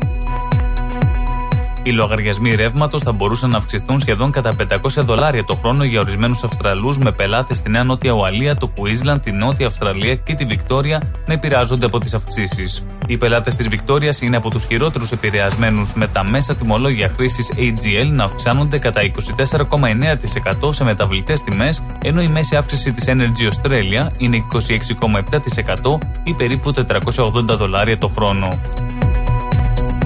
Μία κάψουλα υψηλής ραδιενέργειας που χάθηκε σε μια απομακρυσμένη περιοχή της Δυτικής Αυστραλίας βρέθηκε μετά από έρευνα εκατοντάδων χιλιόμετρων. Η κάψουλα 8 χιλιοστών επί 6 χιλιοστών βρέθηκε από την Αυστραλιανή Ένωση Πυρηνικής Επιστήμης και Τεχνολογίας σε συνεργασία με το Τμήμα Πυροσβεστικής και Υπηρεσιών Έκτακτης Ανάγκης περίπου 50 χιλιόμετρα από την πόλη εξόριξη Νιούμαν. Φεύγουμε από την Αυστραλία και πάμε στην Ελλάδα, όπου τραγική κατάληξη είχαν δυστυχώς οι έρευνες για τον εντοπισμό τους Μιναγού Ευστάθιου Τσιτλακίδη, ο οποίος αγνοούνταν μετά τη συντριβή του αεροσκάφους F4 Phantom που κατέπεσε νότια της Ανδραβίδας το πρωί της Δευτέρας, ενώ εκτελούσε εκπαιδευτική πτήση. Σύμφωνα με την επίσημη ανακοίνωση του Γενικού Επιτελείου Αεροπορίας, η συγκέντρωση και η ανάλυση των ευρημάτων επιβεβαίωσαν το θάνατό του επίθεση κατά της αξιωματικής αντιπολίτευσης και του Προέδρου του ΣΥΡΙΖΑ Αλέξη Τσίπρα εξαπέλυσε ο Πρωθυπουργός Κυριάκος Μητσοτάκης από το Μαραθώνα, τον οποίο επισκέφθηκε το μεσημέρι εχθές, όταν συναντήθηκε με πολίτες και φίλους της Νέας Δημοκρατίας και απίθυνε χαιρετισμό. Ο κύριος Μητσοτάκης χαρακτήρισε θλιβερή και απαράδεκτη τη στάση του ΣΥΡΙΖΑ να απέχει από τις ψηφοφορίες της Βουλής, έκανε λόγο για ψευτοεπικοινωνιακά νταηλίκια και είπε ότι ο κύριος Τσίπρας με τις χθεσινές του δηλώσεις περιφρονεί ανοιχτά το κοινοβούλιο και τη συνταγματική τάξη υπογράμμισε ότι η αξιωματική αντιπολίτευση επέλεξε αυτόν τον δρόμο επειδή δεν έχει τίποτα να πει στους πολίτες και χαρακτήρισε τη στάση του ΣΥΡΙΖΑ αδιανόητο ακτιβισμό. Σε νέο παραλήρημα κατά της Ελλάδας επιδόθηκε ο Τούρκος πρόεδρος Ρετζέπ Ταγί Περτογάν, ο οποίος αναφέρθηκε στην Ελλάδα εξαπολύοντας επίθεση κατά της τουρκικής αντιπολίτευσης. Συγκεκριμένα αναφερόμενος στο πρόγραμμα των Αμερικανικών μαχητικών αεροσκαφών F-35, επιχείρησε να γυρίσει μπούμεραγκ στο συνασπισμό της αντιπολίτευσης στις υποσχέσεις της ότι χωρίς τον Ερντογάν στην εξουσία, η Τουρκία θα επιστρέψει στο πρόγραμμα των υπερσύγχρονων μαχητικών, ισχυριζόμενος ότι έτσι παρετούνται από τα τουρκικά κυριαρχικά δικαιώματα και χαιρετίζουν όσους συστηματικά είναι εχθροί της Τουρκίας. Το Κρεμλίνο δήλωσε σήμερα πως οι πύραυλοι μεγαλύτερου βεληνικούς που φέρεται να περιλαμβάνονται στο υπερχόμενο πακέτο στρατιωτικής βοήθειας των ΗΠΑ προς την Ουκρανία θα κλιμακώσουν τη σύγκρουση αλλά δεν θα αλλάξουν την πορεία της. Ο εκπρόσωπος του Κρεμλίνου Δημήτρη Πεσκόφ δήλωσε επίσης στους δημοσιογράφους πως ο Ρώσος πρόεδρος Βλαντίμιρ Πούτιν δεν σχεδιάζει να διεξαγάγει συνομιλίες με τον πρόεδρο των ΗΠΑ Τζο Μπάιντεν. Στο στόχαστρο του γερουσιαστή Κρι Βαν Χόλεν βρέθηκε η Τουρκία, την οποία παρουσίασε ως έναν άπιστο σύμμαχο που δεν αξίζει να ανταμυφθεί με την αναβάθμιση και την πώληση των νέων F-16. Κατά τη διάρκεια εκδήλωση στο National Press Club στην Ουάσιγκτον, ο δημοκρατικός γερουσιαστής τόνισε ότι δεν υπάρχει κανένα σενάριο όπου θα επιτρέψει την πώληση των F-16 στην Τουρκία χωρίς να έχει προηγουμένως επικυρωθεί η ένταξη της Σουηδίας και της Φιλανδίας στο ΝΑΤΟ. Να πάμε και στον καιρό της Μελβούρνης, όπου σήμερα θα είναι βροχερός, με ανέμους να πνέουν έως 25 χιλιόμετρα την ώρα, ενώ το θερμόμετρο θα φτάσει το μέγιστο των 23 βαθμών Κελσίου. Ήταν το σύντομο δελτίο ειδήσεων στις 12 στο ρυθμό. Για περισσότερες ειδήσεις και νέα από όλο τον κόσμο, επισκεφτείτε το www.rhythmos.com.au. Καλό υπόλοιπο ημέρας. Στη Μελβούρνη ακούς ρυθμό, ακούς τα καλύτερα, ακούς τα καλύτερα. Έχω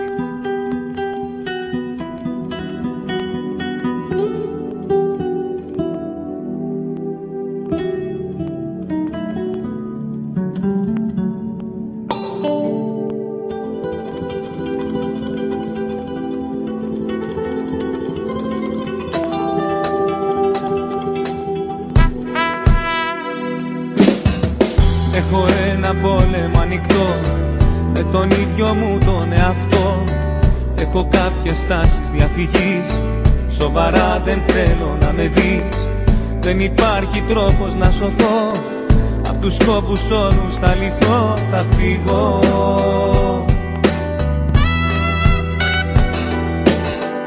Έχω τα σημάδια του καιρού και τη συνταγή Εδώ είμαστε λοιπόν και επειδή ο συμπαραγωγός μου θα πάει στο γιατρό. Και επειδή μου είπε ότι έπαιξα σφαγενάκι ενώ δεν είχα παίξει τώρα θα παίξω λίγο. Πολλές πολλές καλησπέρες σε όλους τους αγαπημένους που συντονισμένοι από πριν και τώρα που συντονιστήκατε. Να θυμίσω 2 Φεβρουαρίου έτσι Πέμπτη.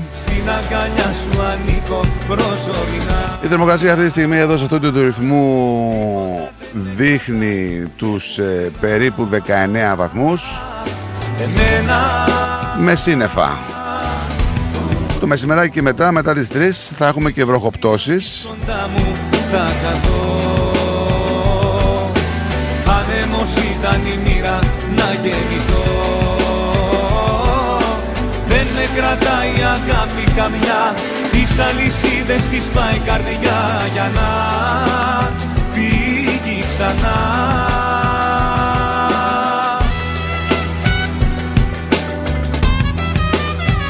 Να πάμε και μια βόλτα προς την Ευρώπη, προς την ε, πατρίδα μας, ε, την Ελλάδα, όπου ε, θα έχουμε μια επέλαση έτσι καιρικών φαινομένων κρύου, χιονιά γενικότερα. Καλά κράτησε ο καιρός.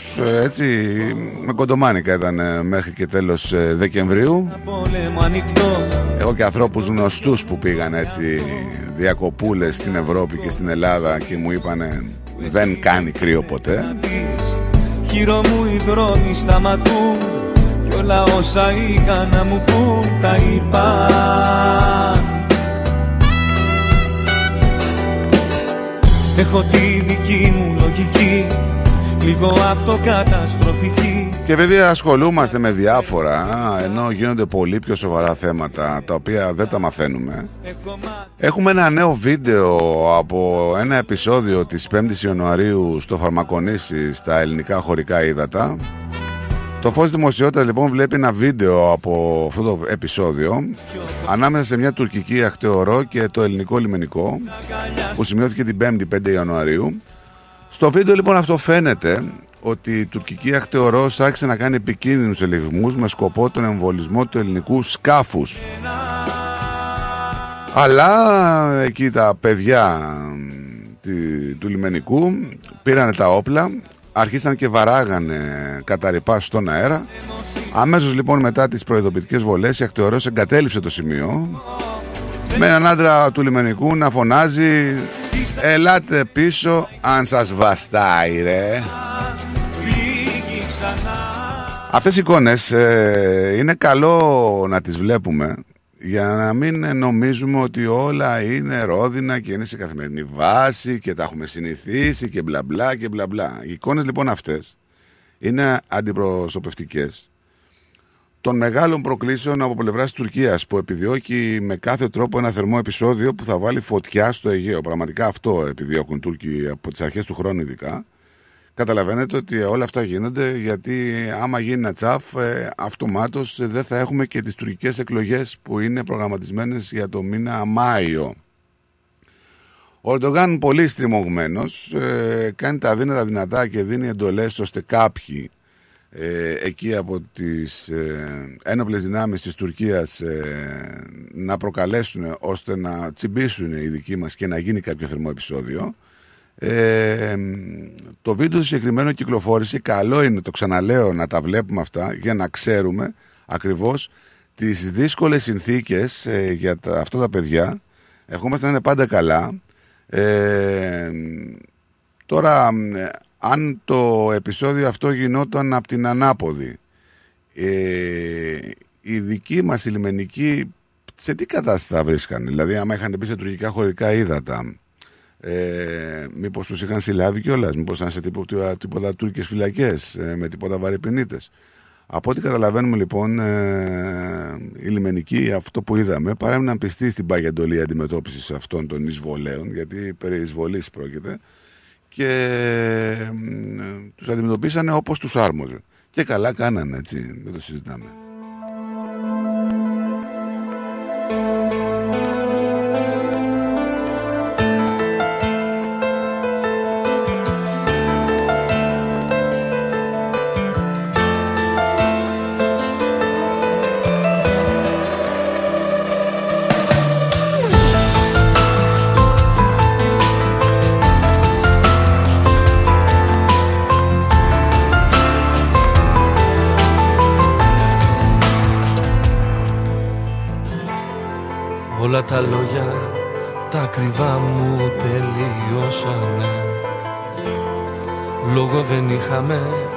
Στα ίδια να γυρνάμε.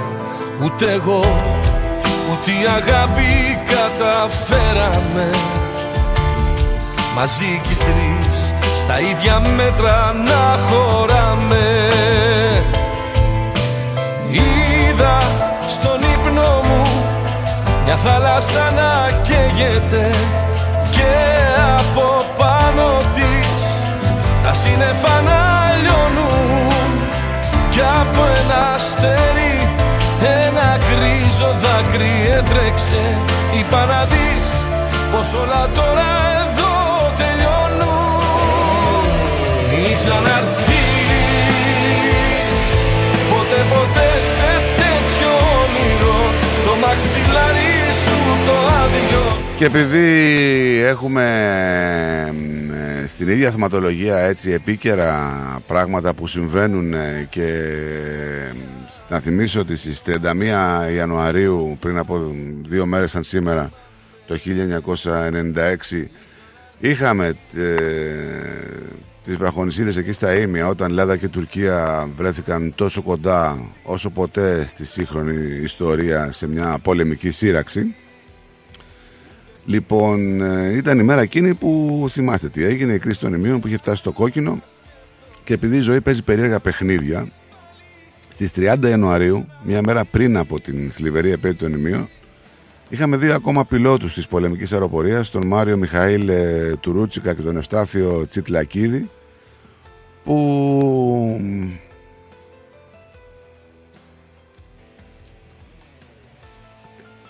Εντάξει, όταν ε, αναφέρομαι και κάνω μονόλογο σε τέτοιους περιστατικά και έχει να κάνει με τέτοια παλικάρια, ε, αισθάνεσαι και μια έτσι συγκίνηση, όσο να είναι συγγνώμη.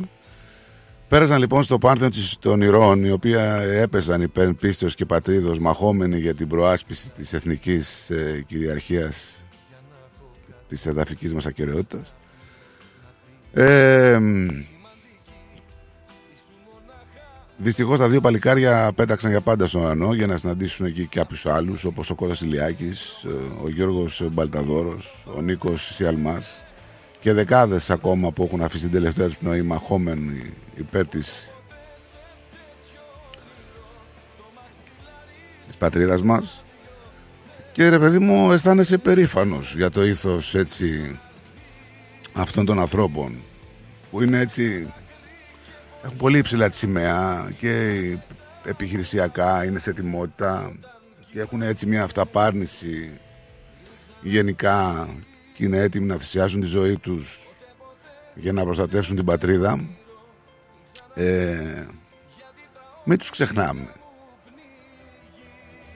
Γιατί είμαι σίγουρος ότι παρόλο που έχουν περάσει τρεις μέρες ε, κάποιοι δεν θυμόμαστε ήδη τα ονόματά τους γιατί; Δεν νομίζω ότι είναι και ότι καλύτερο αυτό για μας που λέγομαστε Έλληνες έτσι.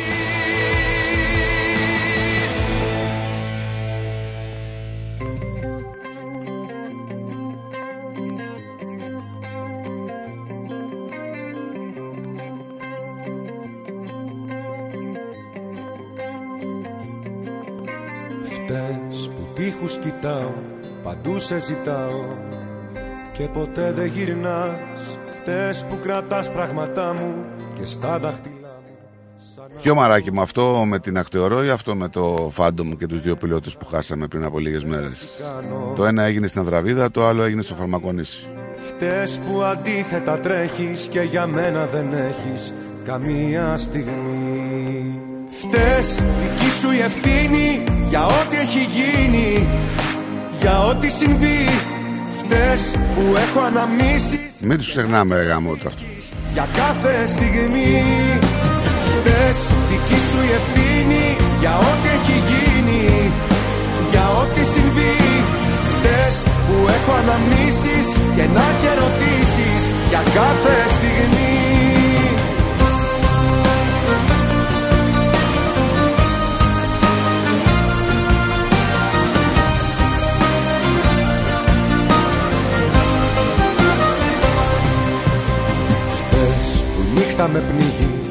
να ξανάρθει σε πήγη Για να μην τρελαθώ Φταίς χαμηλά με έχεις ρίξει Έχω πια καταλήξει Δεν έχεις Θεό Τώρα αυτό που παίζει πάρα πολύ στην Ελλάδα είναι η, απο... η απόφαση του ΣΥΡΙΖΑ ο οποίος ε, αποφάσισε να αποχωρήσει από όλες τις ψηφοφορίες στη Βουλή. Ε, ο Αλέξης Τσίπρας ζήτησε τη διάλυση του Κοινοβουλίου και διενέργεια εκλογών σε τρεις εβδομάδες. Για ό,τι έχει γίνει Υπάρχουν πολλά θέματα φυσικά. Ό,τι συμβεί Φταίς που έχω αναμνήσεις Ο αρχηγός εξωματικής αντιπολίτευσης σημείωσε ότι ο ΣΥΡΙΖΑ ζητά ο ελληνικός λαός να είναι αυτός ουσιαστικά που θα απαντήσει άμεσα και όχι έτσι πιθανώς εκβιαζόμενοι βουλευτές της Νέας Δημοκρατίας. που έχω αναμνήσεις και να Τώρα φυσικά καταλαβαίνετε ότι ο... ανακοίνωσε ότι φυσικά ο κ. Μητσοτάκης αρνείται να πράξει το αυτονόητο, να προσφύγει στην κρίση του ελληνικού λαού. Ειδικότερα ασκώντα έντονη κριτική στον Πρωθυπουργό, ανέφερε ο κ. Τσίπρας στις δηλώσεις του ότι τα διάψτα πλέον, πλέον στοιχεία για τις παρακολουθήσεις από την ΕΕΠ με ευθύνη Πρωθυπουργού αφορούσαν τη στερεωτική ηγεσία, υπουργούς, αρχηγών κόμματων, κομμάτων, ευρωβουλευτές και δημοσιογράφους. Ε, εντάξει, δεν πέφτουμε τα σύννεφα, πάντα θα γίνεται αυτό το πράγμα, το θέμα των υποκλοπών. Αλλά απ' την άλλη να σταθώ λίγο στο κομμάτι της απόφασης του ΣΥΡΙΖΑ και του Τσίπρα ώστε ε, να αποσύρει την κοινοβουλευτική του ομάδα από τις ψηφοφορίες και να ζητήσει άμεσα εκλογές.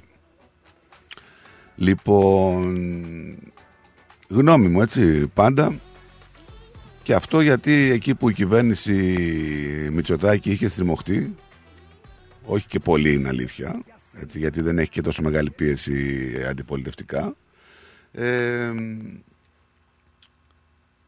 έχει τεθεί ένα ζήτημα με τις υποκλοπές. Εκεί δηλαδή που σύσσωμη αντιπολίτευση έθετε θέματα δημοκρατίας βάζοντας στο κάδρο τον ίδιο τον Μητσοτάκη, εμφανίστηκε ο Τσίπρας ως ο κατεξοχήν έτσι αντιθεσμικός και αντικοινοβουλευτικός, γράφοντας πως όπως λένε στην κυβέρνηση, ε, στα παλιά το απούτσια το κοινοβούλιο. Ε, δεν ήταν νομίζω, δεν ξέρω ποιος το συμβούλεψε να βγει και να πάρει μια τέτοια απόφαση, αλλά όταν απαξιώνεις ε, το κοινοβούλιο ε, νομίζω ότι ουσιαστικά έκανες, έκανε κάποιο λάθος, έκανε κάποιο δώρο στον Μητσοτάκη ε, ώστε να μπορέσει να το εκμεταλλευτεί υπέρ του.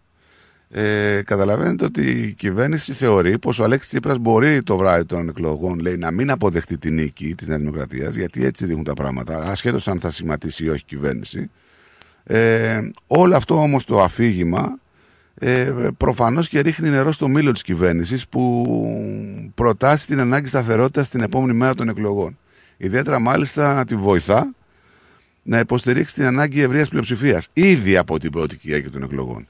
Και γιατί τα αναφέρουμε αυτά, Γιατί είχαμε πάλι άλλη μια δημοσκόπηση η οποία δείχνει, δείχνει διαφορά, όχι ιδιαίτερα σημαντική, αλλά δείχνει, ρε παιδί μου, μια διαφορά των 7,5 μονάδων ε, μεταξύ Νέας Δημοκρατίας ε, και ΣΥΡΙΖΑ στην πρόθεση ψήφου. Ε, φυσικά το τι δείχνει η δημοσκόπηση της ΜΑΡΚ είναι άλλο το τι θα συμβεί στις εκλογές, έτσι. Να πούμε ότι 7,5 μονάδες είναι η διαφορά που καταγράφει η συγκεκριμένη δημοσκόπηση στην πρόθεση ψήφου, που παρουσιάστηκε από το κεντρικό δελτίο του Αντένα συγκεκριμένα. Ε, παράλληλα, ο Μητσοτάκης προηγείται κατά 16,6 μονάδες του Τσίπρα για την Πρωθυπουργία, ενώ αυξημένο εμφανίζεται το ποσοστό των πολιτών που θέλουν αυτοδύναμη κυβέρνηση μετά τις εκλογές. Ε, δεν ξέρω κατά πόσον μπορεί να είναι αυτοδύναμη κυβέρνηση και δεν κα- ξέρω κατά πόσον θέλουν ε, ένα κόμμα οι Έλληνες πολίτες να κυβερνήσει. Αν ε, έχουμε μπει ή έχουμε μείνει σε αυτή τη διαδικασία να θέλουμε έτσι αυτόν τον δικοματισμό που έχουμε βιώσει τον τελευταίο αιώνα στην Ελλάδα ε, νομίζω ότι δεν πάμε πουθενά με αυτό το style. Δυστυχώς δεν πάμε πουθενά. Έτσι. ακόμα Το πρωί σε κόμμα Θα γυρεύω το δικό σου στόμα Για ένα σου φιλί Για ένα σου φιλί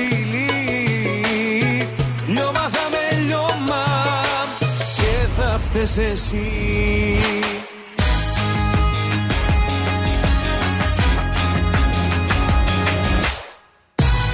Απόψε έχω τερματίσει.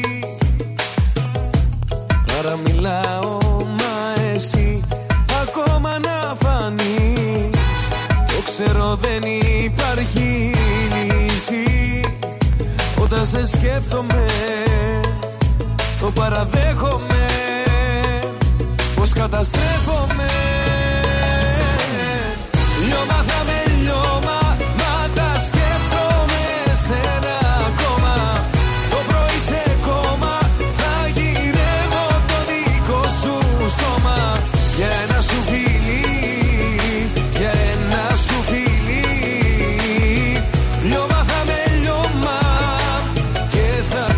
Είχαμε τον Πλεύρη, τον ε, Υπουργό Υγείας, να λέει να βγαίνει ουσιαστικά λέει πώς θα αντιμετωπίσουμε το πρόβλημα με τα ράτζα στα νοσοκομεία. Α το φίλε, ας το φίλε, δεν σε πιστεύουμε. Αυτά τα ράτζα τα ακούμε 50 χρόνια τώρα.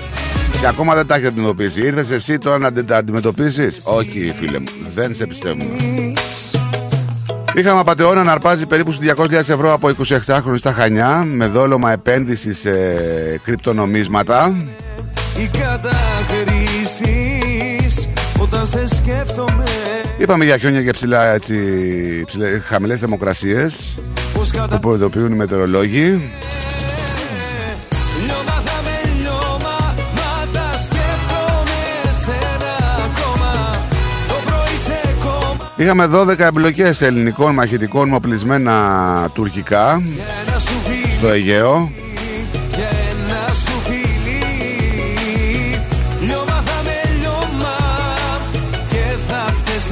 Είχαμε φόρο τιμή ένα χρόνο μετά τη δολοφονία του Άλγη Καμπανού. Κεράκια και λουλούδια στο σημείο της επίθεσης και δεν πρέπει ποτέ να ξεχνάμε, ποτέ, ούτε αυτό. Θα καταλήξω πάλι κάπου να τα πιω Δεν θα με πια εγώ Λιώμα θα με λιώμα Μα θα Ένα άλλο τεράστιο θέμα είναι τι έδειξε η εσωτερική έρευνα της αστυνομίας για την υπόθεση του Θεοδωρικάκου.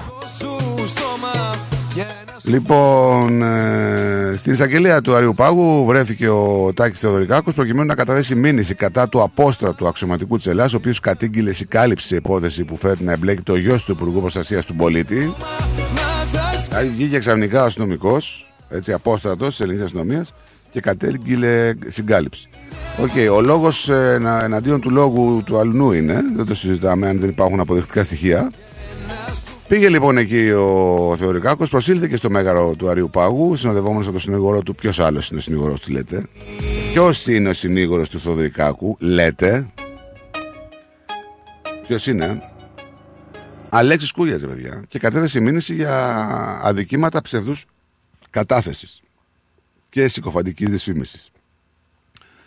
Ε, την ίδια ώρα, σύμφωνα με εσωτερική έρευνα της ελληνικής αστυνομίας για την υπόθεση, προέκυψαν ε, τα ακόλουθα όπως αναφέρεται στη σχετική ανακοίνωση.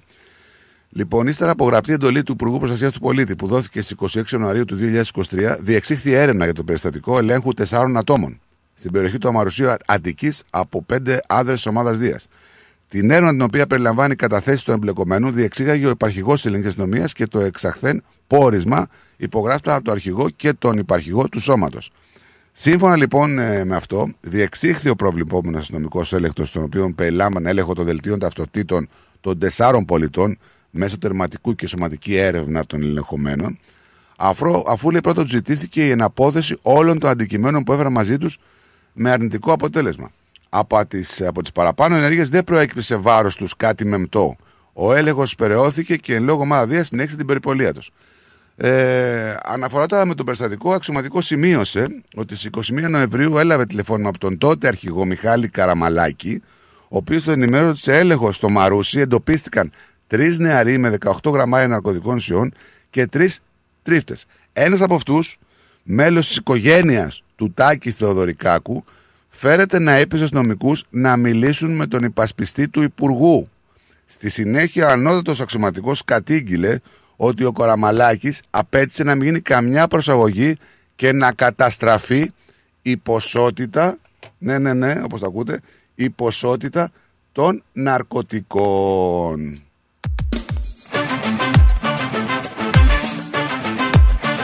Τα συμπεράσματα δικά σας τώρα, έτσι.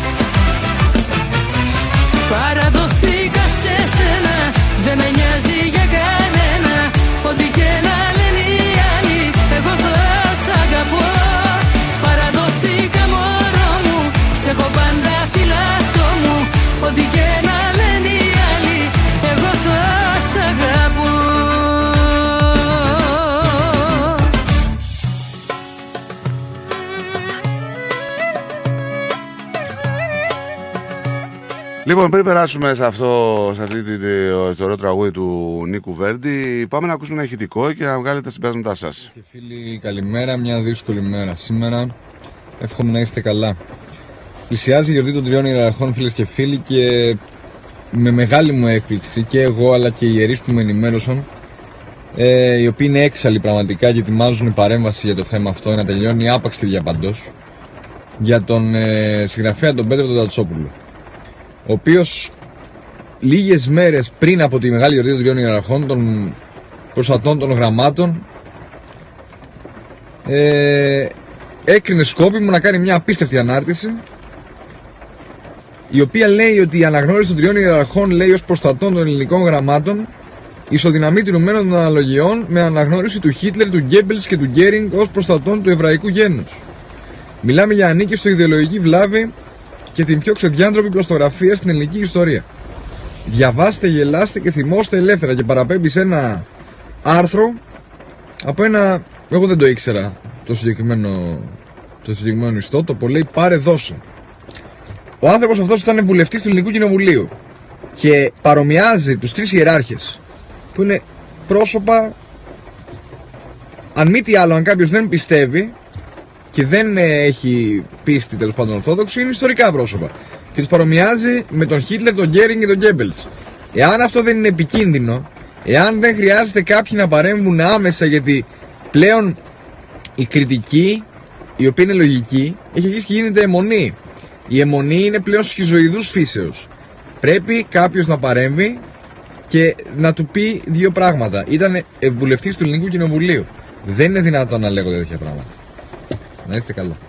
Και δεν βγήκε. Τον έβγαλε χθες και η... αυτή η τεράστια παγκοσμίου εμβέλειας δημοσιογράφος, εκεί η γυναίκα άλλου παγκοσμίου εμβέλειας δημοσιογράφου που είναι στο μεγάλο κανάλι ο ένας και η άλλη είναι σε ένα άλλο κανάλι. Ξέρετε φυσικά για ποιους λέμε.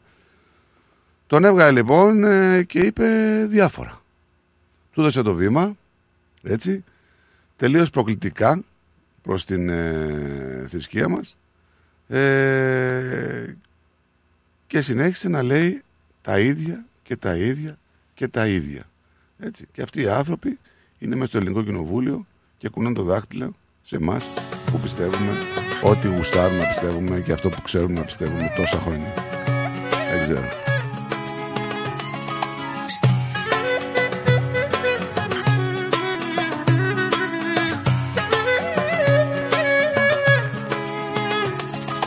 Εσύ που πάντα έδειχνες πως πέθαινες για μένα Δεν είχες όμως μέσα σου καρδιά. Που με έκανες και πίστεψα τα λόγια σου ένα-ένα Με άφησες μια μέρα δίχως τίποτα. Μη μιλάς, μη γυρνάς, τι ζητάς. Εδώ είσαι τρελή αν περιμένεις πως ναι θα πω. Αν επιμένεις είσαι τρελή. Μου λες για μένα ψέματα λες Μπροστά μου άλλο μην κλαις.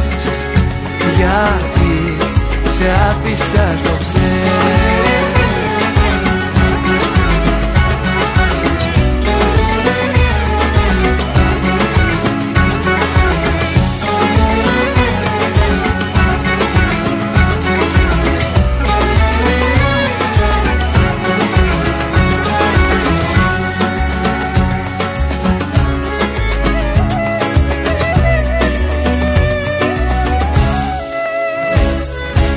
Εσύ που δεν κατάλαβες τι έχω να σου δώσω Και στο μυαλό μου έβαζες φωτιά.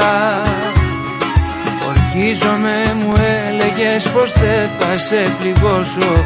Με έκανες κομμάτια με εναντίο σου Πού το πας και γυρνάς Τι ζητάς.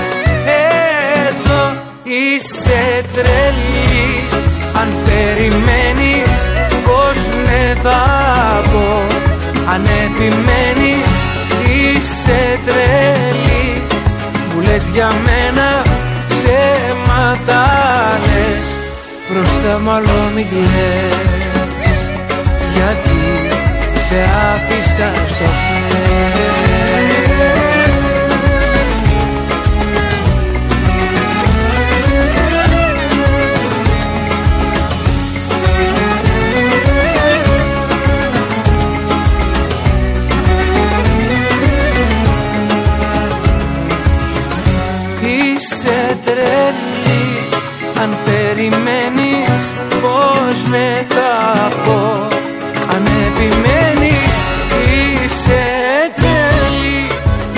για μένα ψέματα λες Μπροστά μου άλλο μην κλαις.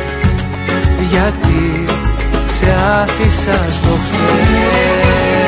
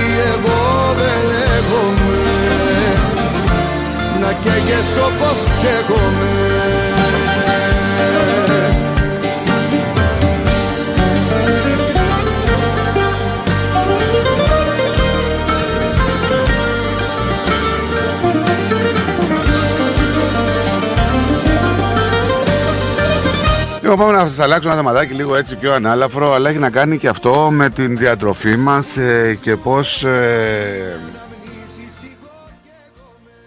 πώς καταναλώνουμε τα προϊόντα και ποια είναι η ημερομηνία λήξης, δηλαδή ο κανόνας για την ημερομηνία λήξης στα τρόφιμα που δεν ξέρουμε. Ένα λιγμένο προϊόν ξέρετε ότι λίγο πολύ όλοι θα έχουμε καταναλώσει κάποια στιγμή. Ε, τώρα ήταν γιαούρτι, ε, ήταν γάλα, ήταν κάποια κονσέρβα, ήταν κάποια αυγό, ένα μπαχαρικό. Εν τω μεταξύ πόσες ημέρες είχαν περάσει από την ημερομηνία λήξη ως που αναγραφόταν συσκευασία; Γιατί καταλαβαίνεις πως παίζει ένα ρόλο και αυτό στο πως ε, ήμασταν μετά την κατανάλωση. Υποθέτουμε λοιπόν ότι μια στιγμή που είμαστε εδώ και διαβάζουμε αυτές τις γραμμές ε, είμαστε καλά, δεν μας έχει πειράξει κάτι, έτσι. Δεν έχει γίνει και κάτι σοβαρό. Ήρθε λοιπόν η ώρα να μάθουμε πως οι ημερομηνίες λήξεως δεν είναι αυτό που νομίζουμε. Τουλάχιστον αυτό υποστηρίζει ο James Lopez, Ali, σεφ και συγγραφέας ε, ενός ε, πολύ έτσι ε, διαδομένου βιβλίου που εκδόθηκε το 2016 και μπήκε στη λίστα με τα best seller των New York Times. Όπως είπε λοιπόν ο 43χρονος Αμερικανός στους Times, το πρώτο πράγμα που πρέπει να γνωρίζουμε για τις ημερομηνίες λήξεως είναι ότι δεν έχουν να κάνουν με την ασφάλειά μας. Πότε το διαβάζεις αυτό, λες τι εννοεί τώρα ρε παιδί μου ποιητής, τι εννοεί μάλλον ο μάγειρας; Η χρονολόγηση προϊόντων διατροφής όπως την αποκαλεί το Υπουργείο Γεωργίας των Ηνωμένων Πολιτειών είναι εντελώς εθελοντική για όλα τα προϊόντα με εξαίρεση τις βρεφικές τροφές. Δεν έχει να κάνει και με την ασφάλειά μας. Λειτουργεί αποκλειστικά ως η καλύτερη εικασία του κατασκευαστή ως προς το πότε το προϊόν που δεν είναι πλέον στο peak της ποιότητάς του ό,τι και αν μπορεί να σημαίνει αυτό για τον κάθε κατασκευαστή. Δηλαδή σου λέει ότι ναι μεν έχει, λι- δεν είναι η ποιότητα που θα πρέπει να είναι γιατί έχει αλλοιωθεί με τον καιρό. Αυτό καταλαβαίνω από τα γραφόμενα. Όλοι ε, επίσης ε, τείνουν να είναι μάλλον μαζεμένοι με αυτές τις ημερομηνίες, καθώς γνωρίζουν πως οι καταναλωτές δεν θα βραβευτούν ποτέ στο σύνολό τους για τη σωστή διατήρηση των προϊόντων. Έτσι. Το χαρακτηριστικότερο παράδειγμα είναι πως ανοίγουμε τα ψυγεία μας πολλαπλάσιες φορές από εκείνες που εγγυώνται την άριστη ποιότητα των τροφίμων που έχουμε μέσα. Δηλαδή δεν κατάλαβα. Δεν πρέπει να ανοίγουμε πολλές φορές το ψυγείο γιατί αλλοιώνονται τα προϊόντα και το, το, το ανοίγουμε δηλαδή, πολύ παραπάνω και εμείς δεν το καταλαβαίνουμε. Φυσικά όλα τα τρόφιμα δεν είναι ίδια στην ίδια συνομοταξία. Έτσι. Κάποια είναι πιο ευαίσθητα από άλλα ανάλογα με την ευαισθησία του συστατικού. Ε, κατά τον συγγραφέα λοιπόν, ξύδια, μέλι, βανίλια ή άλλα εκχυλίσματα, ζάχαρη, αλάτι, σιρόπι καλαμποκιού και μελάσα θα διαρκέσουν σχεδόν για πάντα με ελάχιστη αλλαγή στην ποιότητα. Εντάξει, για το ξύδι το ξέραμε, το μέλι. Ε, τη ζάχαρη, το αλάτι ή το σιρόπι καλαμποκιού δεν το ήξερα. Έτσι. Τώρα, πώς, ε, έχ- υπάρχουν μερικά ερωτήματα. Δηλαδή, ποιο αλεύρι είναι αθάνατο και πώς διατηρείς για πάντα τους ξηρούς καρπούς. Λοιπόν, όπως μας λέει ο εδώ συγγραφέας, ότι το αλεύρι, το λευκό αλεύρι είναι συνηθέστερα, λέει, οκ, για να το χρησιμοποιήσουμε ανεξάρτητα από την ηλικία του. Τα αλεύρια ολικής αλέσεως και άλλα αλεύρια ολικής αλέσεως μπορούν να αποκτήσουν τη μυρωδιά μετάλλου ή σαπουνάδας μετά από λίγους μήνες. Ε, τώρα για το επεξεργασμένο, επεξεργασμένο λευκό ρύζι θα διαρκέσει για χρόνια, ενώ το καστανό ρύζι θα διαρκέσει μόνο για λίγους μήνες. Προσέξτε. Αυτό σημαίνει γιατί, συμβαίνει γιατί οι μη επεξεργασμένοι κόκκι περιέχουν λίπη που είναι το πρώτο πράγμα που εξαφανίζεται όταν τοποθετούμε λέει, τα προϊόντα σε ξηρά βασικά προϊόντα. Λοιπόν, είναι πολύ μεγάλο το άθρο και μας μιλάει για πόσο επικίνδυνη είναι η κατανάλωση του λιγμένου γάλατος που λέμε μερικές φορές, έλα μωρέ εντάξει έχει λήξει μια-δυο μέρες. Ε, τι γίνεται σε αυτό, στα γάλατα αυτά; Ή το ψωμί, δηλαδή προφανώς και τα ψωμιά από τους φούρνους έχουν περιορισμένο χρόνο ζωής αφού δεν έχουν συντηρητικά που βρίσκουμε στα ψωμιά των σούπερ μάρκετ. Αυτά λοιπόν σε συνδυασμό με τα ελαία που περιέχουν μπορούν να παραμείνουν μαλακά για εβδομάδες στο ψυγείο. Αυτό το ξέραμε, έτσι. Τώρα, παιδιά, τι να σας πω. Αν ε, έχετε καταναλώσει τέτοιου είδους τροφές, ε, αυτό είναι θέμα το οποίο θα μπορείτε να το ξέρετε μόνος εσείς και κανένας άλλος.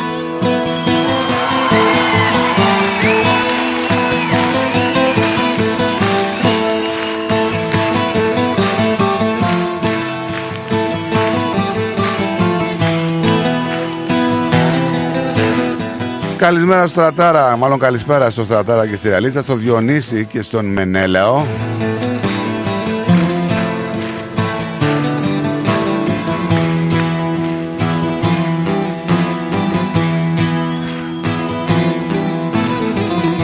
Άλλα θέλω κι άλλα κάνω πως να σου το πω.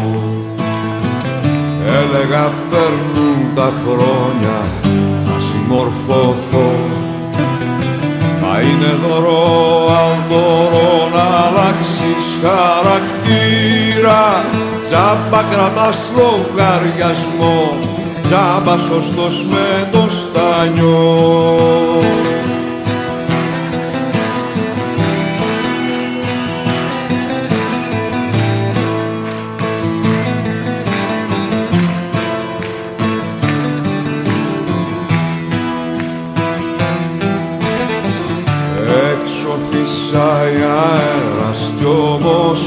μέσα μου Μέσα σ' αυτό το σπίτι πριγκιπέσα μου. Το φως σου και το φως χορεύουν γύρω μας. Απίστευτος ο κόσμος κι ο χαρακτήρας μας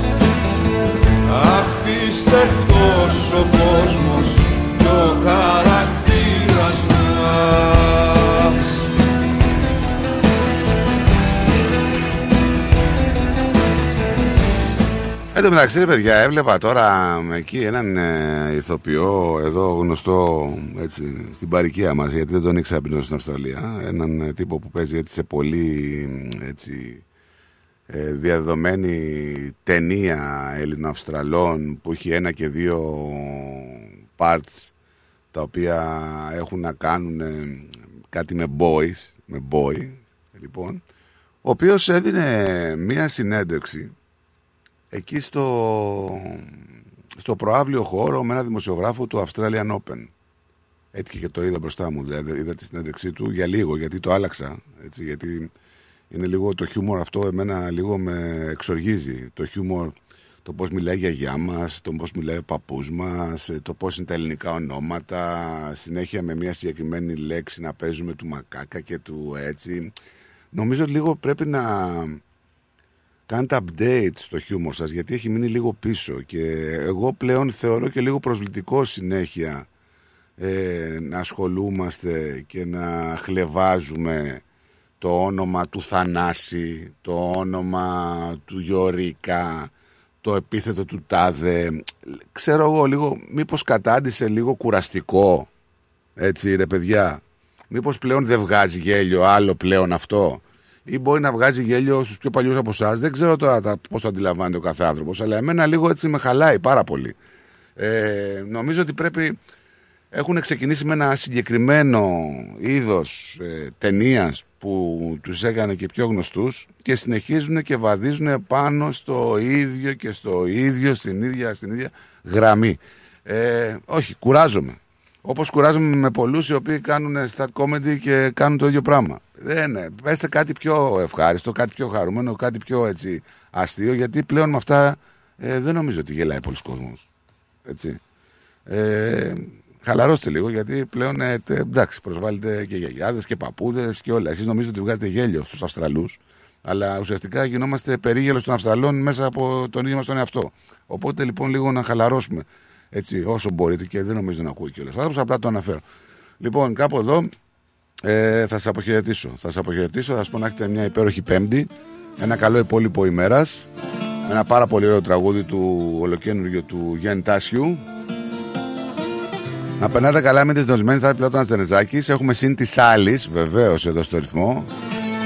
Τα παιδιά μας ε, που ήδη έχουν την τρίτη τους εκπομπή.